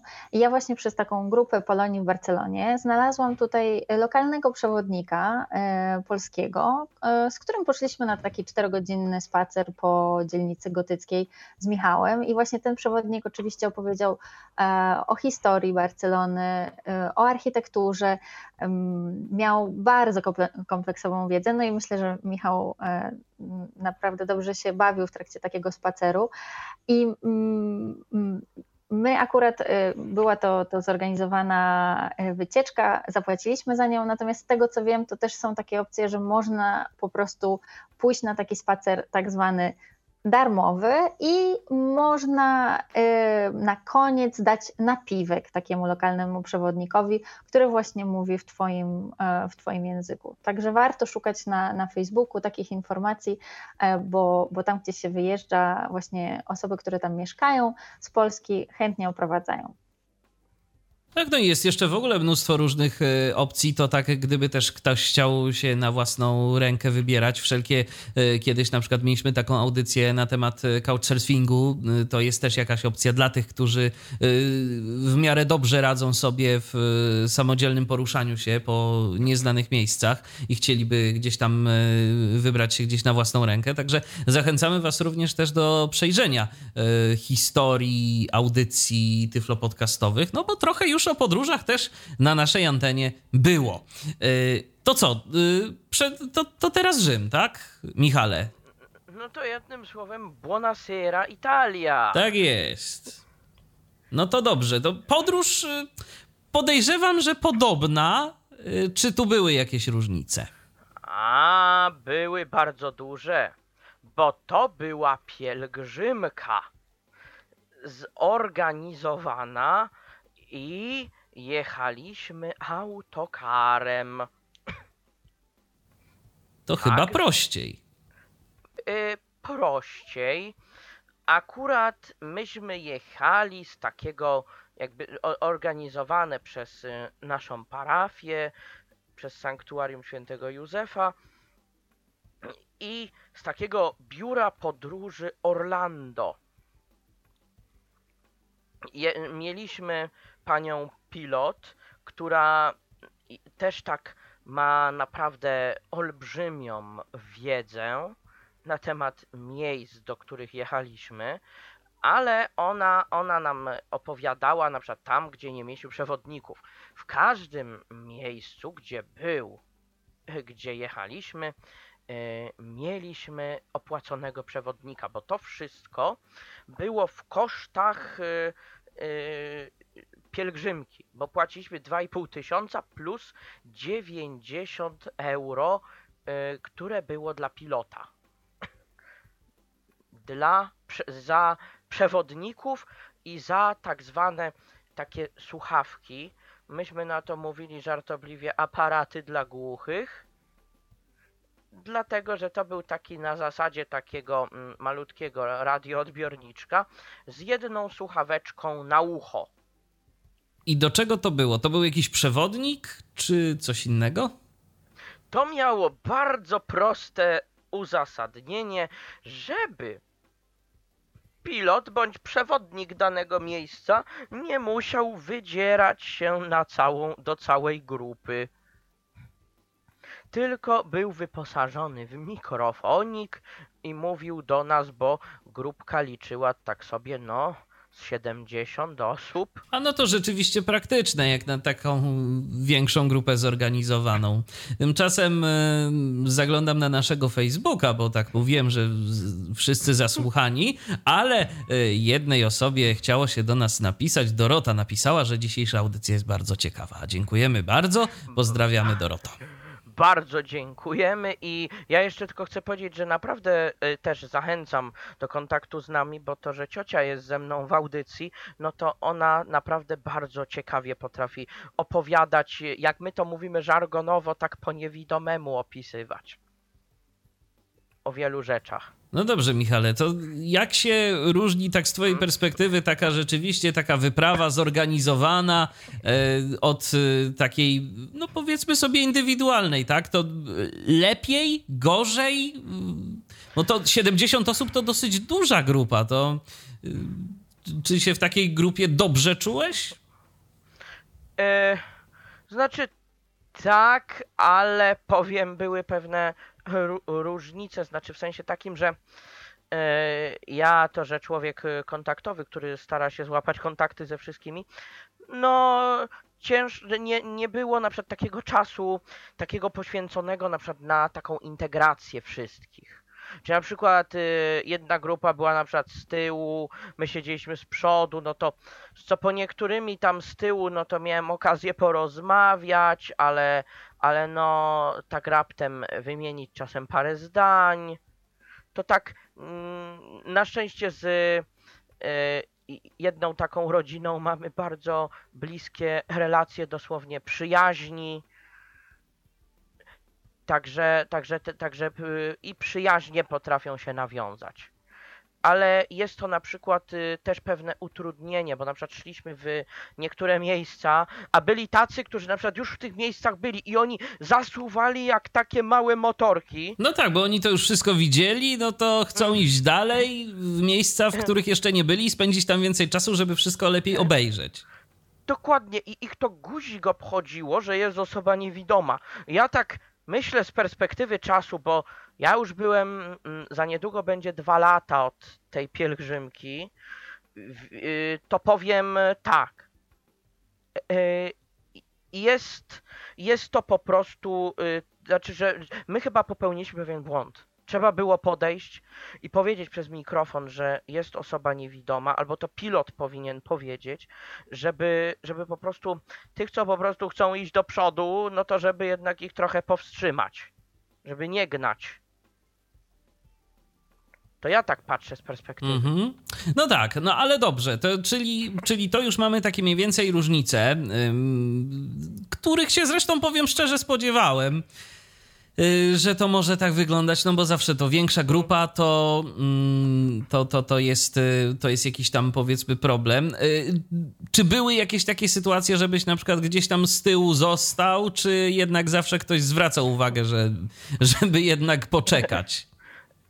Znaczy tu, tu też akurat byłem z mamą na tej pielgrzymce ale e, zwracano jednak uwagę, żebym, e, żebym był, ale, ale kiedyś prowadził mnie jeden pan i potem mówił, że, że nie, że on, on po prostu poszedł tam z kimś porozmawiać, ale ja na przykład, on poszedł do autobusu, a ja sobie stoję jak ta, jak ta sierotka przed autobusem, ale nie wiedziałem, że ten autobus jest przede mną.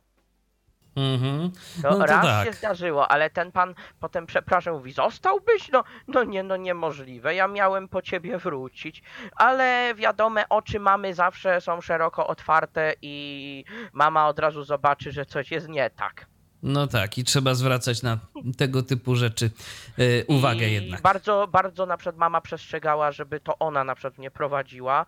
No potem właśnie yy, też pro, yy, prowadzili mnie czasem różni ludzie, ale mama zawsze mnie miała na uwadze, bo raz było coś takiego, że y, jedna pani po prostu ode mnie odeszła tak na chwilę, żeby nie wiem, zrobić jakieś zdjęcie, a ja, a ja sobie na chwilę stanąłem, a ja mam coś takiego, że jak mnie się, y, że jak ktoś mnie zostawi, no to ja stoję jak żołnierz na warcie w bezruchu. Ale mama od razu mnie przechwyciła, bo myślała, że ta pani chciała mnie zostawić, więc to też matczyny instynkt też w tym bierze udział, ale no były takie, były takie właśnie mm, malutkie sytuacje, ale podejrzewam, że wyjaśniłoby to się im prędzej czy później, że halo, halo, kogoś tu nie ma, bo ja byłem taką duszą towarzystwa, w sensie, że rozśpiewywałem cały autokar na przykład. No jasne. No dobrze, to w takim Byłem w razie, pewnym momencie rozpoznawalny. to w takim razie, Michale, co tam ciekawego widziałeś w Rzymie? Yy, Ja, ja, tak, ja tak powiedziałem jako Rzym, ale przede wszystkim to był mój główny cel, czyli widziałem niesamowitą bazylikę świętego Piotra. Mhm. Dla mnie to było ujmujące, bo do Watykanu wjeżdża się ruchomymi schodami. No to To rzeczywiście ciekawe. interesujące. Ja, e, wchodzi się na plac Świętego Piotra, który jest niesamowity, jest wyłożony takim, takim jakby, takimi płytami. E, Tutaj, pytań, tutaj pytanie do cioci, jak, jak one mniej więcej wyglądają, to rozmieszczenie tych, tych płyt, to są jakieś granitowe takie? Wiesz co, Michale, nie wiem dokładnie, czy one są granitowe. Nie znam takich szczegółów. Ale co bądź y, naprawdę wygodnie się po nich chodziło, powierzchnia naprawdę równa, coś przepięknego. I te dwa okna wychodzące na plac Świętego Piotra, okna Pałacu Apostolskiego. To, No. to coś. No tak, ale to mia miałeś okazję obejrzeć sobie też gdzieś tam powiedzmy te okna. Co, co w ogóle dało się obejrzeć? Znaczy, nie miałem okazji, ale ta, to wrażenie, że one są nade mną, przez które zawsze się tam ukazywał Jan Paweł II, to to było dla mnie przede wszystkim, bo ta podróż miała dla mnie walor bardziej duchowy. Z, Ale tak, a z walorów mniej duchowych, y, takich, y, które rzeczywiście mogłyby gdzieś tu powiedzmy także i naszych słuchaczy, no bo to wiadomo, jeżeli ktoś się wybiera w tego typu miejsce, mm, Rzym, Watykan, tak, no to wiadomo, to, to, za, to będzie bardzo często też jakiś taki wymiar duchowy, no ale taki poza, y, gdybyś mógł coś tu opowiedzieć, no bo kwestie jakiejś tam wiary, duchowości, no to już zostawmy każdemu Dokładnie. indywidualnie. dokładnie tak. Ale e, w kwestii tak, e, to co jest najważniejsze dla osoby niewidomej na Watykanie, no to bez wątpienia bardzo dobry przewodnik. Ja, ja zamierzam się i To znaczy, żeby był czy był? Eee, my na szczęście mieliśmy dobrego przewodnika, ale, ale jeżeli osoba niewidoma chce się wybrać na Watykan, to ja bez wątpienia polecam jednak e, też e, indywidualnie. Dlatego, że myśmy tam szli tak w miarę szybko. Ja, ja nawet tak nie mogłem się nawet zatrzymać, bo w takiej grupie zorganizowanej jest jeszcze ten problem, że mama chciała mi tam coś pokazać w różnych miejscach. Na przykład u świętej Rity w Kashi, na przykład y, w, jej, w jej domu w Rokaporenie, y, jakieś na przykład garnki, jak jej na przykład y, to, to, co się dało dotknąć, czyli nie, nie wiem, czy czasami, znaczy taki stół, nietypowy, to mama mi to chciała pokazać, a tymczasem grupa już do przodu i nagle zrywało mi się połączenie w słuchawce. I nie było już na to zbytnio czasu. Dokładnie tak. I bardziej musiałem się czasem skupiać na tym, co mi mama opowiadała i to, co miałem w słuchawce, niż na samym e, walorze takiego dotknięcia czegoś. Były na, była, była na przykład możliwość, czasem e, pani pilot powiedziała, żebym tutaj podszedł obejrzeć na przykład jakiś kamień, e, czy tak jak to było na Lawernie. A, a w samym a w samym Watykanie to miałem okazję dotknąć na przykład sarkofag papieża Jana Pawła I. Mhm. To to z takich y, miejsc, które można było dotknąć. No i oczywiście klęczniki w bazylice. Ale samo wrażenie bazyliki to ogrom. Wchodzi się i odczuwa się tą e, atmosferę podniosłości, a dla nas, osób niewidomych, to bez wątpienia jest takie e, słychać, że to jest naprawdę ogromna, ogromna przestrzeń. I też Tak. pewnie imponująca ilość turystów. Tak, o, turystów jest mnóstwo. Znaczy, przede wszystkim trzeba się trzymać bardzo grupą, bo można po prostu w tłumie się pogubić. Rozumiem. No okej, e, czyli to, czy, czyli tak w sumie, no to jak tak cię słucham, to jeżeli ktoś nastawia się rzeczywiście na zwiedzanie, e, na obejrzenie tego, to wycieczka z grupą zorganizowaną to nie jest najlepszy pomysł. Absolut, absolutnie nie, znaczy w, se- w sensie... A na pewno nie z taką dużą, bo myślę, że gdyby to było tam powiedzmy kilkanaście osób na przykład, no nie, nie wiem, y, czy się w ogóle takie, takie niewielkie wycieczki organizuje, to Iwono, może ty coś więcej powiesz na ten temat, ale wydaje mi się, że 70, grupa 70 osób to już jest sporo. Czy nie? E, To zdecydowanie dużo. Moim zdaniem grupa powyżej jednego autokaru to już jest bardzo dużo, żeby skoordynować wszystko. Może to, co ja chciałam powiedzieć o, o Watykanie, to właśnie, że tam akurat e, jest bardzo mało rzeczy, które e, można dotknąć. Wszystko jest, jest za takimi balustradami jeżeli ktoś idzie do Muzeum Watykańskiego, to tak naprawdę wszystko, czego będzie miał okazję doświadczyć, oprócz oczywiście przestrzeni, dźwięków i, i zapachów, to tak naprawdę jest to, co powie przewodnik, bo, bo jednak tam wszystko jest tak chronione w muzeach watykańskich, że, że nie można wielu rzeczy dotykać i dopiero jak się wejdzie do, do Bazyliki Świętego Piotra. E, Nie wiem, czy Michale wiesz, ale jak idziesz do muzeów watykańskich, to żeby przejść je całe, to zawsze trzeba liczyć 3 godziny i mm, z, tych, em, z tego Muzeum Watykańskiego idzie się do kaplicy sykstyńskiej e, i potem schodami w dół i przychodzi się bezpośrednio do bazy- Bazyliki Świętego Piotra. E, I taką ciekawą rzeczą jest to, że właśnie jak jest tak dużo turystów w ciągu dnia, e, to nigdy nie można wrócić, czyli jak już raz wszedłeś do Muzeum Watykańskiego, to musisz przejść je całe. Zgodnie, trzeba płynąć z prądem po prostu. Dokładnie, dokładnie, dokładnie. Dlatego najlepiej iść w godzinach e, wczesnych, porannych. Są takie wizyty nawet o godzinie e, 7.45 rano, wtedy kiedy jest e, właśnie mniej turystów, są to, e, są to najlepsze godziny do, do zwiedzania. No to rzeczywiście, to, to warto o tym pamiętać. A, a, to, a to powiem, to powiem teraz ciekawostka, bo nie byłem w Muzeum Watykańskim, a koniecznie chciałbym na przykład zobaczyć Sykstynę. Być, poczuć, poczuć tą atmosferę, bo tak jak mówię, w samym Watykanie to bardziej trzeba się nastawić rzeczywiście na doświadczenia duchowe i na to, co powie przewodnik.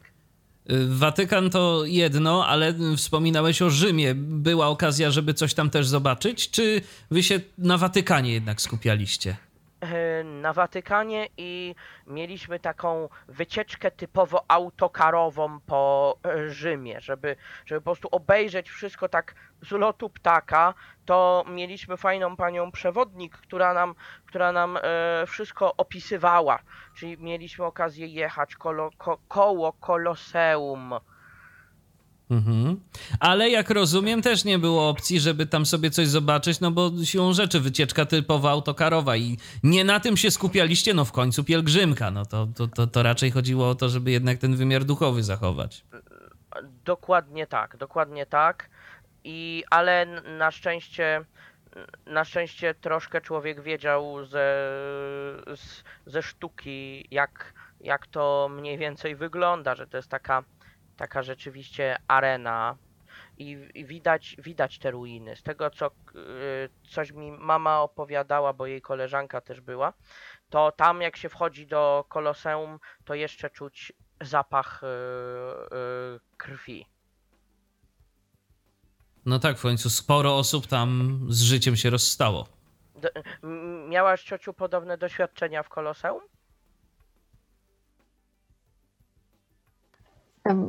Ja nie, nie, czułam, ja nie czułam zapachu krwi w Koloseum, natomiast akurat e, uważam, że akurat Koloseum i e, Forum Romańskie e, zaraz obok to są bardzo ciekawe obiekty do zwiedzenia w Rzymie. Z przewodnikiem oczywiście, ale tam akurat można różnych rzeczy dotknąć.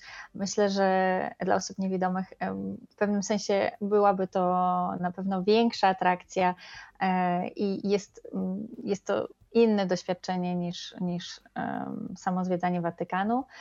E, no i oczywiście historia jest inna, myślę, że bardzo ciekawa. E, I mi, mi osobiście mm, o wiele bardziej podobało się tam niż w samym Watykanie.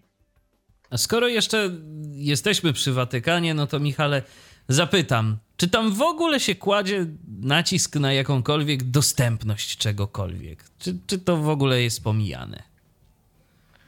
Um, jak mnie mam, Michale, chodzi tobie o dostępność typowo dla nas. Oczywiście, w końcu mamy audycję dla niewidomych i niedowidzących, no więc... Dokładnie Więc tak, ja ale... cały czas, więc ja cały czas drążę te tematy. Tak, a ja tak pro forma dopytuję. Otóż nie, niestety jest to jakby pomijane w sensie, w sensie takim, że no większość, rzeczywiście większość rzeczy jest za ogro, e, w samej bazylice to jest to wszystko za ogrodzeniem, jak jest tłum ludzi, to ciężko jest w ogóle gdziekolwiek się w ogóle do, do, dopchać nawet jak coś jest, chociaż dotknąć ściany samej bazyliki, na której, na której są e, te, na której jest słynna pieta na przykład, no to, to, to już graniczy naprawdę z cudem. Zwłaszcza, że Gwardia Szwajcarska patrzy. No tak, oni tam pilnują. Mm, no nawet y, byliśmy przy grobie świętego Jana Pawła II, to nie pozwolono nawet dotknąć. Wiem o tym, że co po niektórym grupom się udaje dotknąć grobu papieża, bo Ojciec Święty to też o, opisze, bo to jest ciekawe. Papież spoczywa w ołtarzu, jakby z tyłu, z tyłu ołtarza jest pochowany w Bazylice Świętego Sebastiana, to jest bazylika, znaczy, yy, przepraszam, w kaplicy Świętego Sebastiana, to jest kaplica umieszczona jakby na, yy, po prawej stronie. Mhm. Ale też, no, jeżeli ktoś chciałby sobie chociażby obejrzeć, jak to tam wygląda, no to to szans na to nie ma. Jak rozumiem, jakichkolwiek... Czasem, czasem jest to, y, z tego co wiem, czasem jest to możliwe. Moż... Y, Zależy na, jaki, na jakich przedstawicieli gwardii się trafi. tak, dokładnie, dokładnie. Ja, y, ciociu, jak ty byłaś z którąś z grup, mo można było na przykład dotknąć, na przykład, nie wiem, ołtarza, jak wygląda ołtarz w tej kaplicy? Nie, nam też się nie udało niczego dotknąć. E, generalnie mm, no jest, jest o wiele mniej dostępne. Ja tak jak porównuję Rzym z Barceloną, to, to zdecydowanie e, mm, jest, jest o wiele mniej dostępne, jeżeli chodzi o, o dotykanie czegokolwiek. Ale to Oj, tak. mówimy już w tym momencie też o, o całym Rzymie jako takim, tak? To nie tylko Watykan, tylko też i z Rzymem jest ten sam kłopot.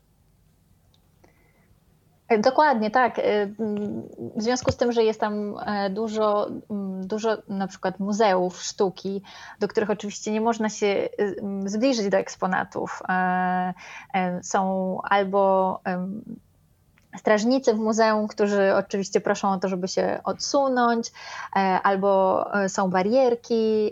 Wiadomo, jest to też związane z tym, że wiele tych eksponatów jest, jest wielowiekowych, więc, więc chodzi o to, żeby po prostu ich nie zniszczyć. E, I pod tym względem, poza tym Rzym, nie wiem czy Michale wiesz, ale jest e, wyłożony e, tymi kocimi Łbami. Łbami, łbami. tak, kocimi łbami, brakowało mi polskiego słowa.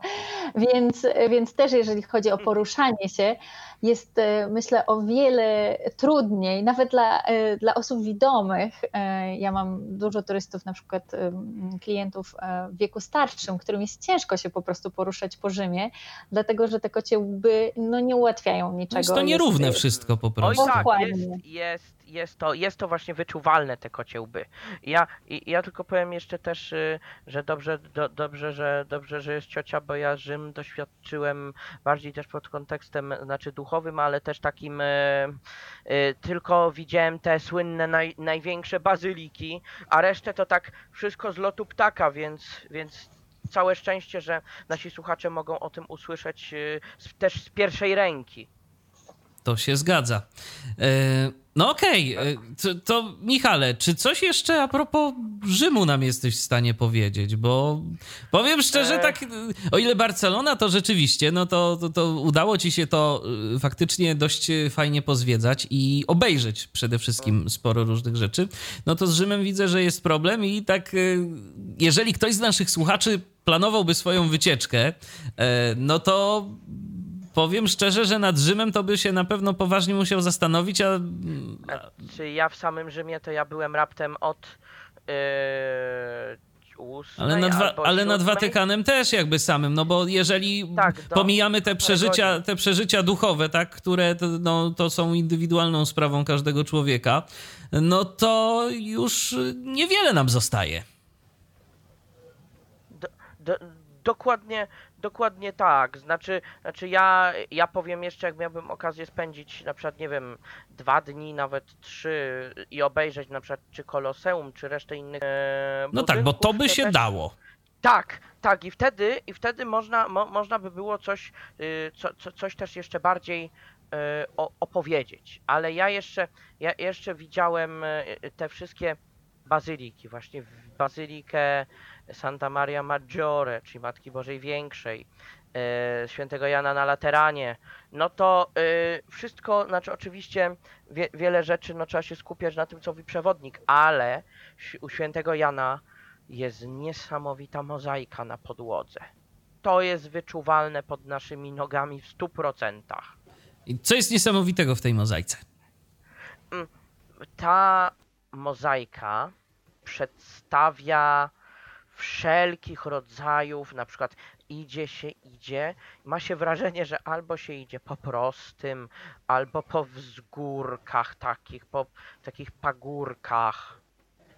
Ta droga jest równo, wzbija się, równo, znaczy podnosi się, opada. I, i, jest to coś niesamowitego. To, to trzeba przeżyć naocznie. Rozumiem. Zobaczyć to. Mhm. No to rzeczywiście, to jest interesujące. To jest interesujące. E, zaglądam na Facebooka, bo tu Klaudia napisała, że lubi takie audycje o podróżach i nas pozdrawia.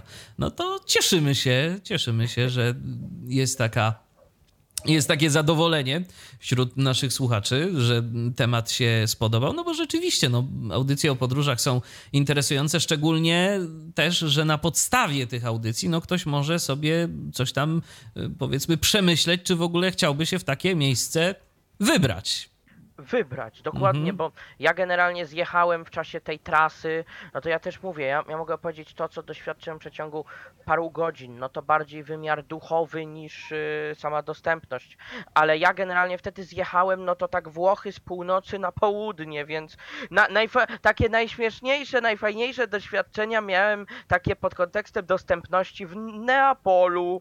A co tam ciekawego było? Crazy Town przede wszystkim, szalone miasto.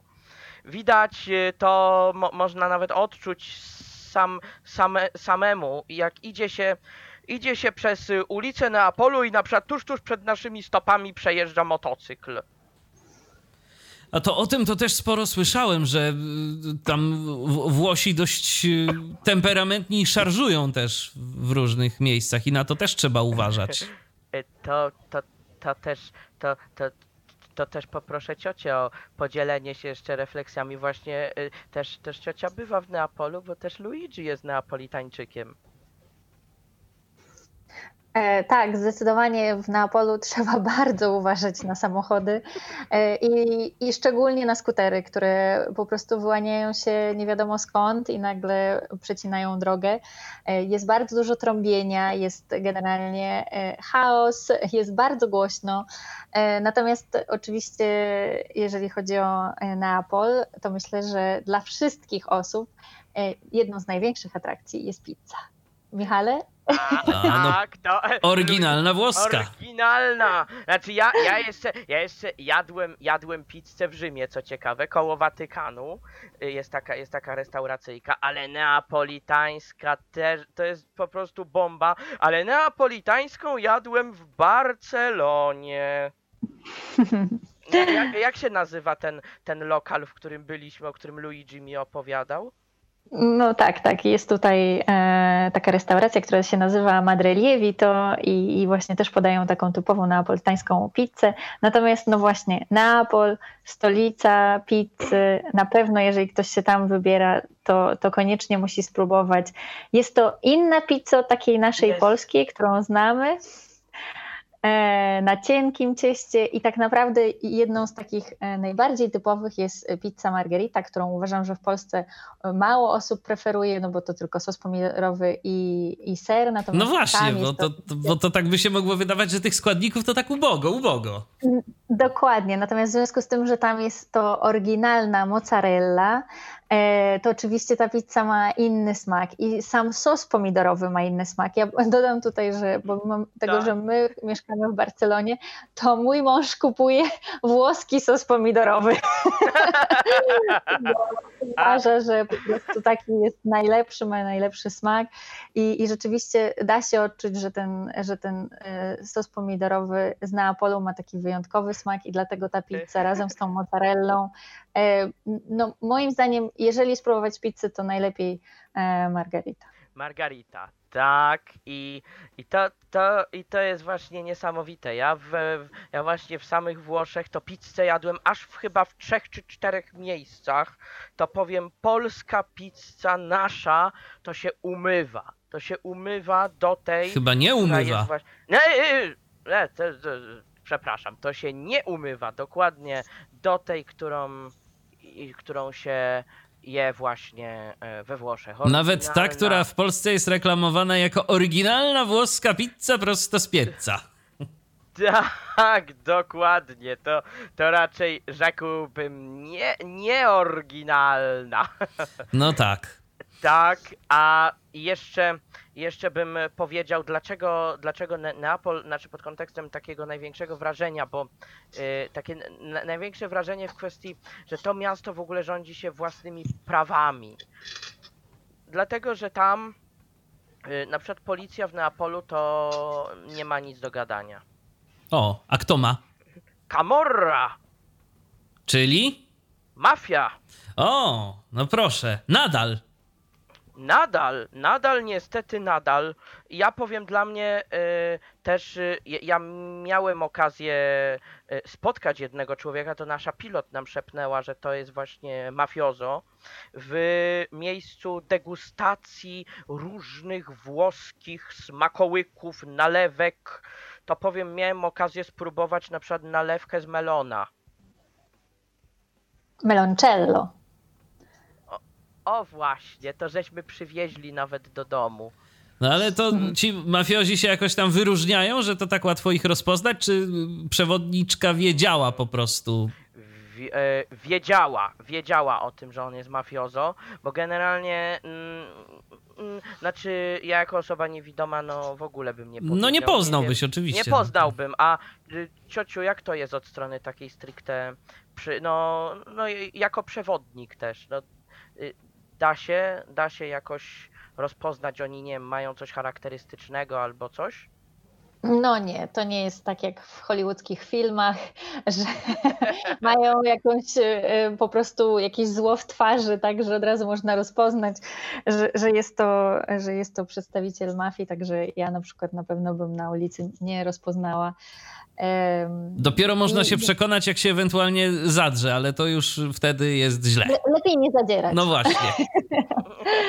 Dokładnie, oj, dokładnie. Oj, lepiej nie zadzierać, a, a ja, ja, ja powiem dla mnie na przykład e, rajem było to w samych Włoszech, na przykład Dania. No ja po prostu jestem typowy e, makaroniarz dosłownie. Dla mnie makarony to mogą być pod każdą postacią. No tak, kuchnia włoska jest dobra.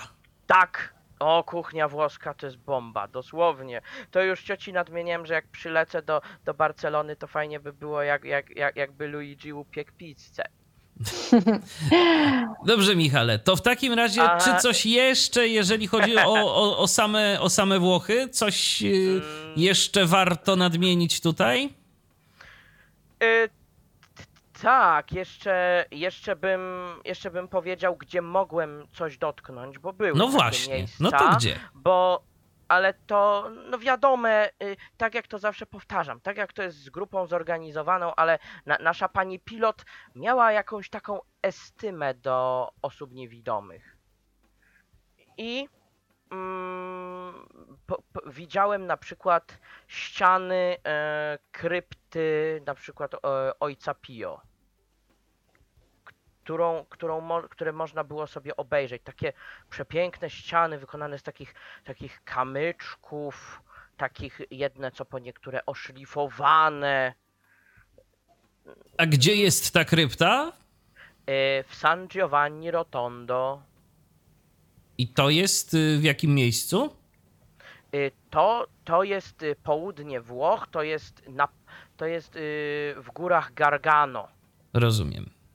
I tam, I tam właśnie działał święty ojciec Pio i tam jest pochowany właśnie w tej y, krypcie.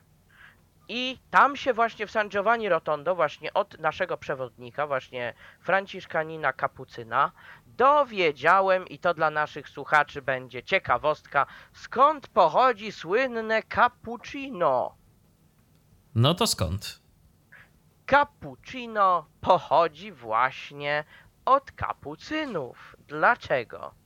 Bo do ojców właśnie kapucynów przychodziło kiedyś bardzo dużo biednych ludzi, ba bardzo dużo też ludzi bezdomnych i ojcowie gościli ich, e, dawali im bułeczki. O, włoskie bułki też zasługują na uznanie, a to za moment.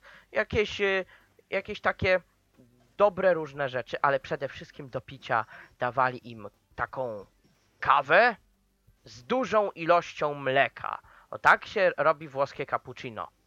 I ci ludzie byli tak po prostu tym zachwyceni, że jak, po, że jak szli do różnych ludzi i dostawali kawę, to mówili nie, my chcemy taką kawę jak u kapucynów. I to się rozprzestrzeniło. Od i wyjaśnienie całej całą... zagadki. Tak, i oto, od i wyjaśnienie, dokładnie, więc ja, y, ja wiem, że tego typu audycje też są potrzebne, żeby opowiedzieć nawet, nawet nie o, nawet też o, też o dostępności, ale także o takich różnych ciekawostkach. Taka rzeczywiście. Aha. O? No coś, coś tam tu gdzieś się wcięło. I jeszcze, jeszcze, bym, jeszcze bym powiedział o, o tym, co jeszcze dotknąłem, to właśnie w domu u świętej Rity były takie różne rzeczy do dotknięcia w Rokaporenie. Bądź też y, bardzo dużo rzeczy było do dotknięcia w u, u ojca Mateo w, w mm, ja, ja, sekundka. Aha. No dobrze, to Michał szuka zapewne, gdzie to było. E, to ja jeszcze tylko przypomnę, że możecie do nas pisać. Zapraszamy bardzo serdecznie. tyflopodcast.net ukośnik zoom.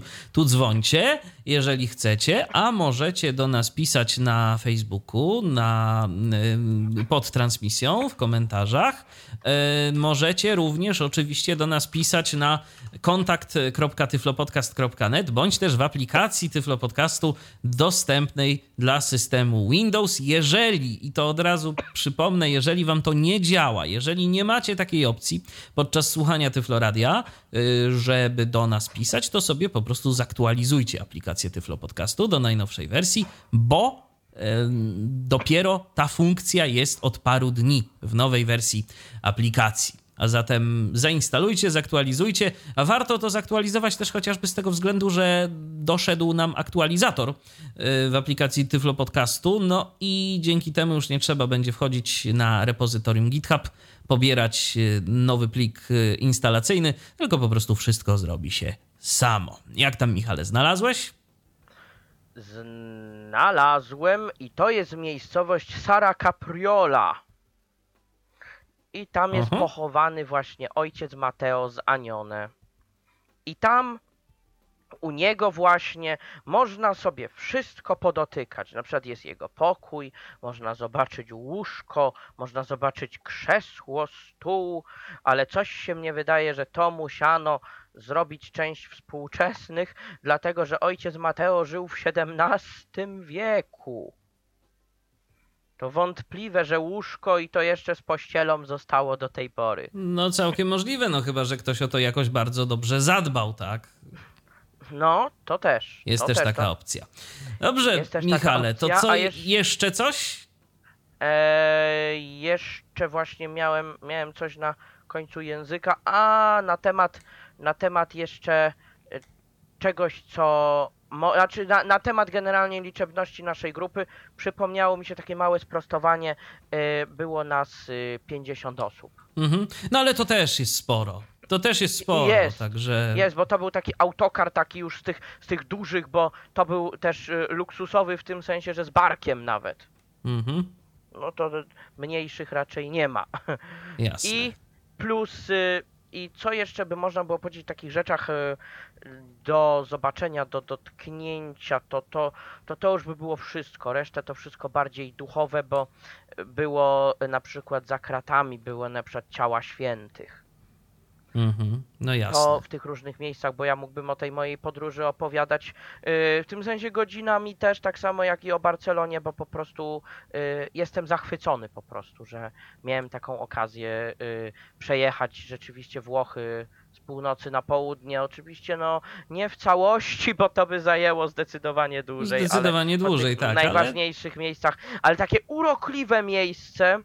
Tam można było dotknąć na przykład kamień świętego Franciszka, na którym spał. I to oryginalny kamień, bo jednak kamienie to się zachowują. No tak, one są raczej dość trwałe. W miejscowości Laverna. Ale o tym miejscu mówię z perspektywy urokliwości. Dlatego, że to jest miejsce, gdzie się przyjedzie i się nie chce stamtąd w ogóle odjechać. Tam jest taka cisza, taki błogi spokój. To chyba turystów mało. Tak, tak, bo mało kto o tym miejscu wie. Mhm. Ale tam się wydarzyło coś z życia świętego Franciszka, to ja tylko o tym jednym aspekcie powiem. Tam święty Franciszek otrzymał stygmaty. Rozumiem. I dlatego po prostu, i mało kto właśnie o tym miejscu właśnie wie, ale miejsce jest po prostu takie, że jak ja I dlatego tyle tam spokoju. Tak, dokładnie tak. Sam Asyż to jest tłu, tłumy dosłownie w Asyżu. To mieliśmy okazję z hotelu koło Asyżu dojść do samego Asyżu, to myśmy, myśmy sobie spokojnie na wieczór z hotelu spacerkiem, to tak mieliśmy, no, z dwa, trzy kilometry, to sobie tak spacerkiem przeszliśmy. Okej, no I, dobrze. ale to było dla chętnych. Mhm. Ale co było też niesamowite, polecam. Za, zatrzymać się w hotelu koło Asyżu i po prostu przejść się na wieczór. Bo Asyż jest piękny na wieczór, bo otóż, co tam doświadczyłem, na dziedzińcu przed bazyliką, tam gdzie jest pochowany święty Franciszek, jakiś franciszkanin rozkręcał imprezę. O, no to U nas by ciekawie. to było nie do No pomyślenia. tak, a, ta, a tam można. A tam można i w pewnym momencie sam zacząłem tańczyć. No to dosyć oryginalne podejście, to trzeba przyznać. Tak, a, a, Takie nie, a nie, na, propos nie, nie, takich- nie, niewidziane raczej w Polsce. Mm, Ja, ja tylko, jeżeli już o tym mowa, to ja bym jeszcze się cofnął do Barcelony, ciociu. Pamiętasz? Słynna parada. Mm, tak, oczywiście. E, Tutaj każda dzielnica obchodzi e, swoje święto. E, Jest przez tydzień obchodzone takie święto i mm, akurat tutaj w tej dzielnicy, w której ja mieszkam, Pobleno, to było we wrześniu, wtedy kiedy Michał był i na ulicę wychodzi parada gigantów, czyli takich figur zrobionych e, z papieru, tektury, z drewna, przedstawiających e, królową i króla e, aragońskich, jak również wychodzi smok na ulicę. I jest tak zwany correfok, czyli em, tak zwany biegający ogień. E, jest to, są to takie sztuczne ognie e, w kształcie gwiazdy i normalnie te, y, ten ogień, czy te iskry z tych sztucznych ogni E, po prostu padają wszędzie na ulicy, także trzeba bardzo na siebie uważać. Ale ogólnie sama parada jest naprawdę bardzo interesująca. Gra muzyka, um, oczywiście na żywo, są, są specjalne e, grupy muzyczne, które grają na bębnach, na trąbkach i chodzą tutaj ulicami i w zależności właśnie od, od tego, w jakiej dzielnicy um, się znajdujesz, to może być w sierpniu albo może być we wrześniu i to na pewno jest e, bardzo fajna atrakcja. No z pewnością. Te figury, y, o których wspomniałaś, one faktycznie są takie duże? To ile to tak mniej więcej? Tak, Kilka metrów? Mają tak około 3 metrów wysokości, e, także na, naprawdę są, są duże i e, takie dwie najgłówniejsze e, w Barcelonie mają myślę, że około 5 metrów i one są e, wystawiane 24 e, września na ulicę, wtedy kiedy tutaj jest święto La Merced, czyli patronki Barcelony i, i przechodzą właśnie paradą po ulicach e, miasta. No to rzeczywiście mm, musi to wyglądać dosyć e, ciekawie. Dosyć ciekawie. Jeszcze w międzyczasie przypomniały mi się takie dwie atrakcje, które Aha. myślę, że, e, że mogą być bardzo ciekawe dla osób niewidomych w Barcelonie. E, pierwszą to są śpiewające fontanny, na które nie mieliśmy okazji e, pójść z Michałem akurat, ale to, to jest taka fontanna, która od godziny 19 do 21 co pół godziny jest taki koncert muzyczny, czyli dlatego nazywają się śpiewające fontanny. E, woda z tych fontan tańczy w rytm muzyki. E, poza tym no jest też gra świateł e, tutaj dobrana w rytm muzyki i przychodzi mnóstwo ludzi i to jest naprawdę taki moment, kiedy na przykład można usłyszeć muzykę Pavarottiego, więc, e, więc można się aż wzruszyć oglądając te fontanny i można poczuć wodę, która na ciebie spada, jeżeli staniesz dosyć blisko. No i taką jeszcze kolejną atrakcją jest Palau de la Música, czyli pałac muzyki katalońskiej tutaj, w którym odbywają się koncerty gitary klasycznej hiszpańskiej na przykład, albo gitary flamenco mm, i, i też myślę, że, że to jest bardzo, bardzo fajna atrakcja i bardzo fajne miejsce, które można, można odwiedzić, można pójść sobie w ciągu dnia, żeby zwiedzić ten pałac, a wieczorem właśnie wybrać się na taki koncert. No to faktycznie to coś, co może być interesującego. Y, Michale, ty jeszcze y, wspominałeś, tak się wahałeś i zastanawiałeś trochę, kiedy y, przygotowywaliśmy się do naszej audycji, czy jeszcze coś o Ukrainie wspominać. To ja myślę, że no już dwie godziny przegadaliśmy, to chociaż jeszcze tak kilka słów, gdybyś mógł powiedzieć, co tam ciekawego, jak, jak ta Ukraina, jak ci nasi wschodni sąsiedzi się prezentują, jeżeli chodzi o dostępność, jak to wszystko wygląda. To ja, ja tylko tak y, powiem pokrótce, co mnie na Ukrainę ściągnęło. Byliśmy na pokazie tenisa stołowego dźwiękowego razem z wujkiem Leszkiem. I Gdyby ktoś nie wiedział, y, to audycja o tenisie stołowym dźwiękowym jest również y, w Tyflo Podcaście. Warto sobie posłuchać, jeżeli kogoś interesuje, jeżeli kogoś zaciekawi y, kolejna dyscyplina sportu dostępna dla nas, no zawsze można popróbować, jeżeli nadarzy wam się okazja. A na pewno można o tym u nas posłuchać. Na szczęście można. A otóż, a otóż jak, jak doszło do tego wyjazdu, to dostałem sygnał od wujka Leszka, że tego i tego dnia jedziemy, czyli dokładnie to było od 5 do 8 grudnia. No to to, że ja jestem całkowicie zielony w rezerwacji biletów yy, lotniczych, no to szybciutko telefon do cioci. Ciociu, help, potrzebuję rezerwacji. I, i ciocia załatwiła mi rezerwację biletu e, Wizarem na do Ukrainy, czyli lądowaliśmy w Kijowie. No jak się z twojej perspektywy Ukraina przedstawia? Mm, wschodni sąsiedzi nasi są bardzo otwarci dla, na osoby niewidome.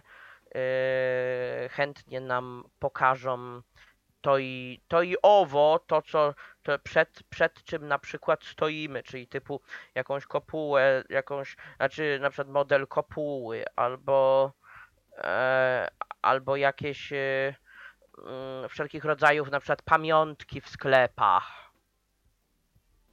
to ja, ja doświadczyłem wielkiej serdeczności, bo myśmy nie byli w samym Kijowie, tylko myśmy jechali aż do Czernichowa. Czyli to jest dwie godzinki, dwie i pół godzinki drogi od Kijowa. W, na samej Ukrainie trzeba powiedzieć, że u nas cywilizacja poszła bardzo do przodu w kwestii samochodów, w kwestii wszystkiego. Na Ukrainie widać, że to są jeszcze czasy u nas y, lata 90., nawet y, koniec 80., jak nie, jak nie początek nawet 80. Czy jest po prostu biedniej, tak, tak Biedniej, widać. Mhm. zdecydowanie widać. Na przykład y, my mamy y, po autokarze nawet. My mamy y, my mamy ten autokar to my mamy Isuzu z 2018 roku, a ten ukraiński autokar to widać było, że jakieś lata, nie wiem, 90. Naprawdę słychać to było, że no, no przydałby się im nowy wozik na przykład.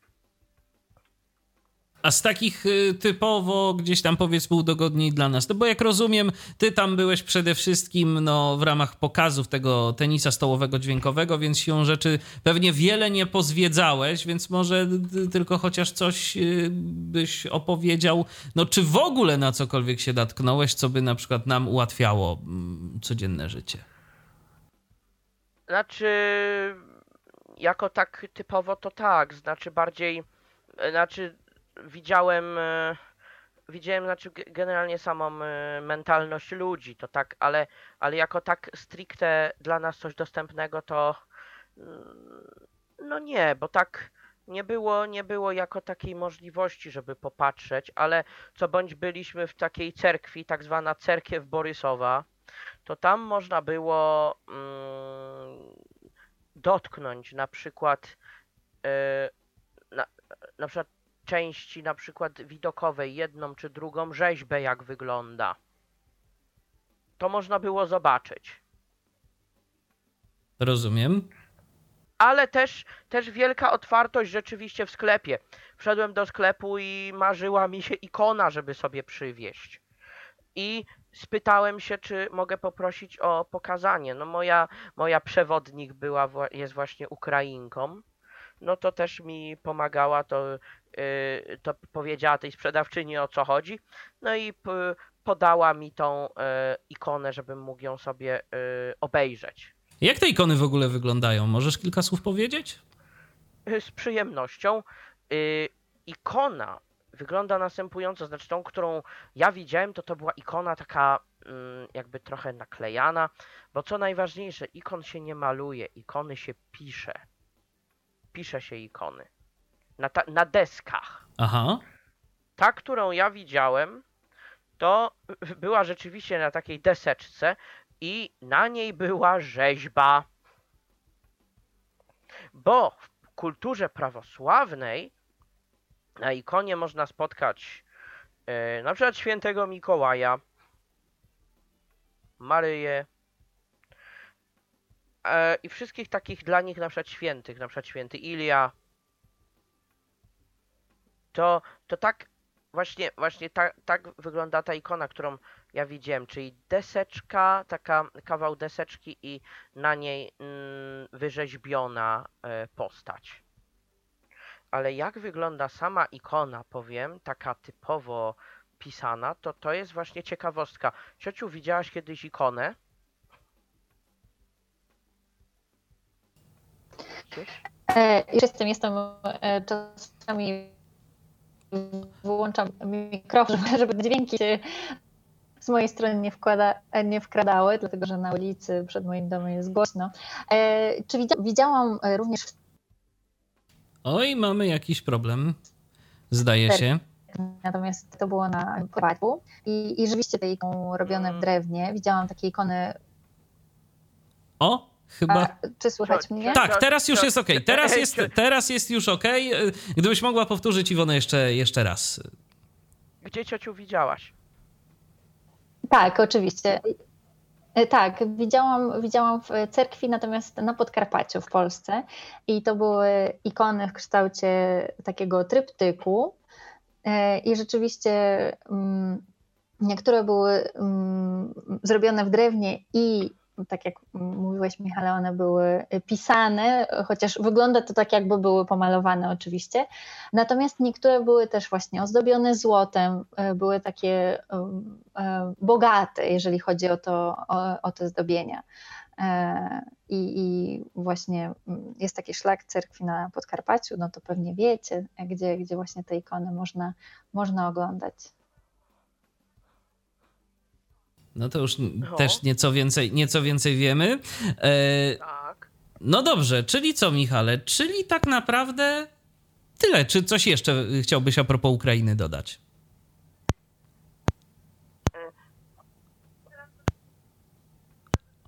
Halo? Oj. O, jestem. Jesteś, jesteś. Je, je, je, jestem z powrotem.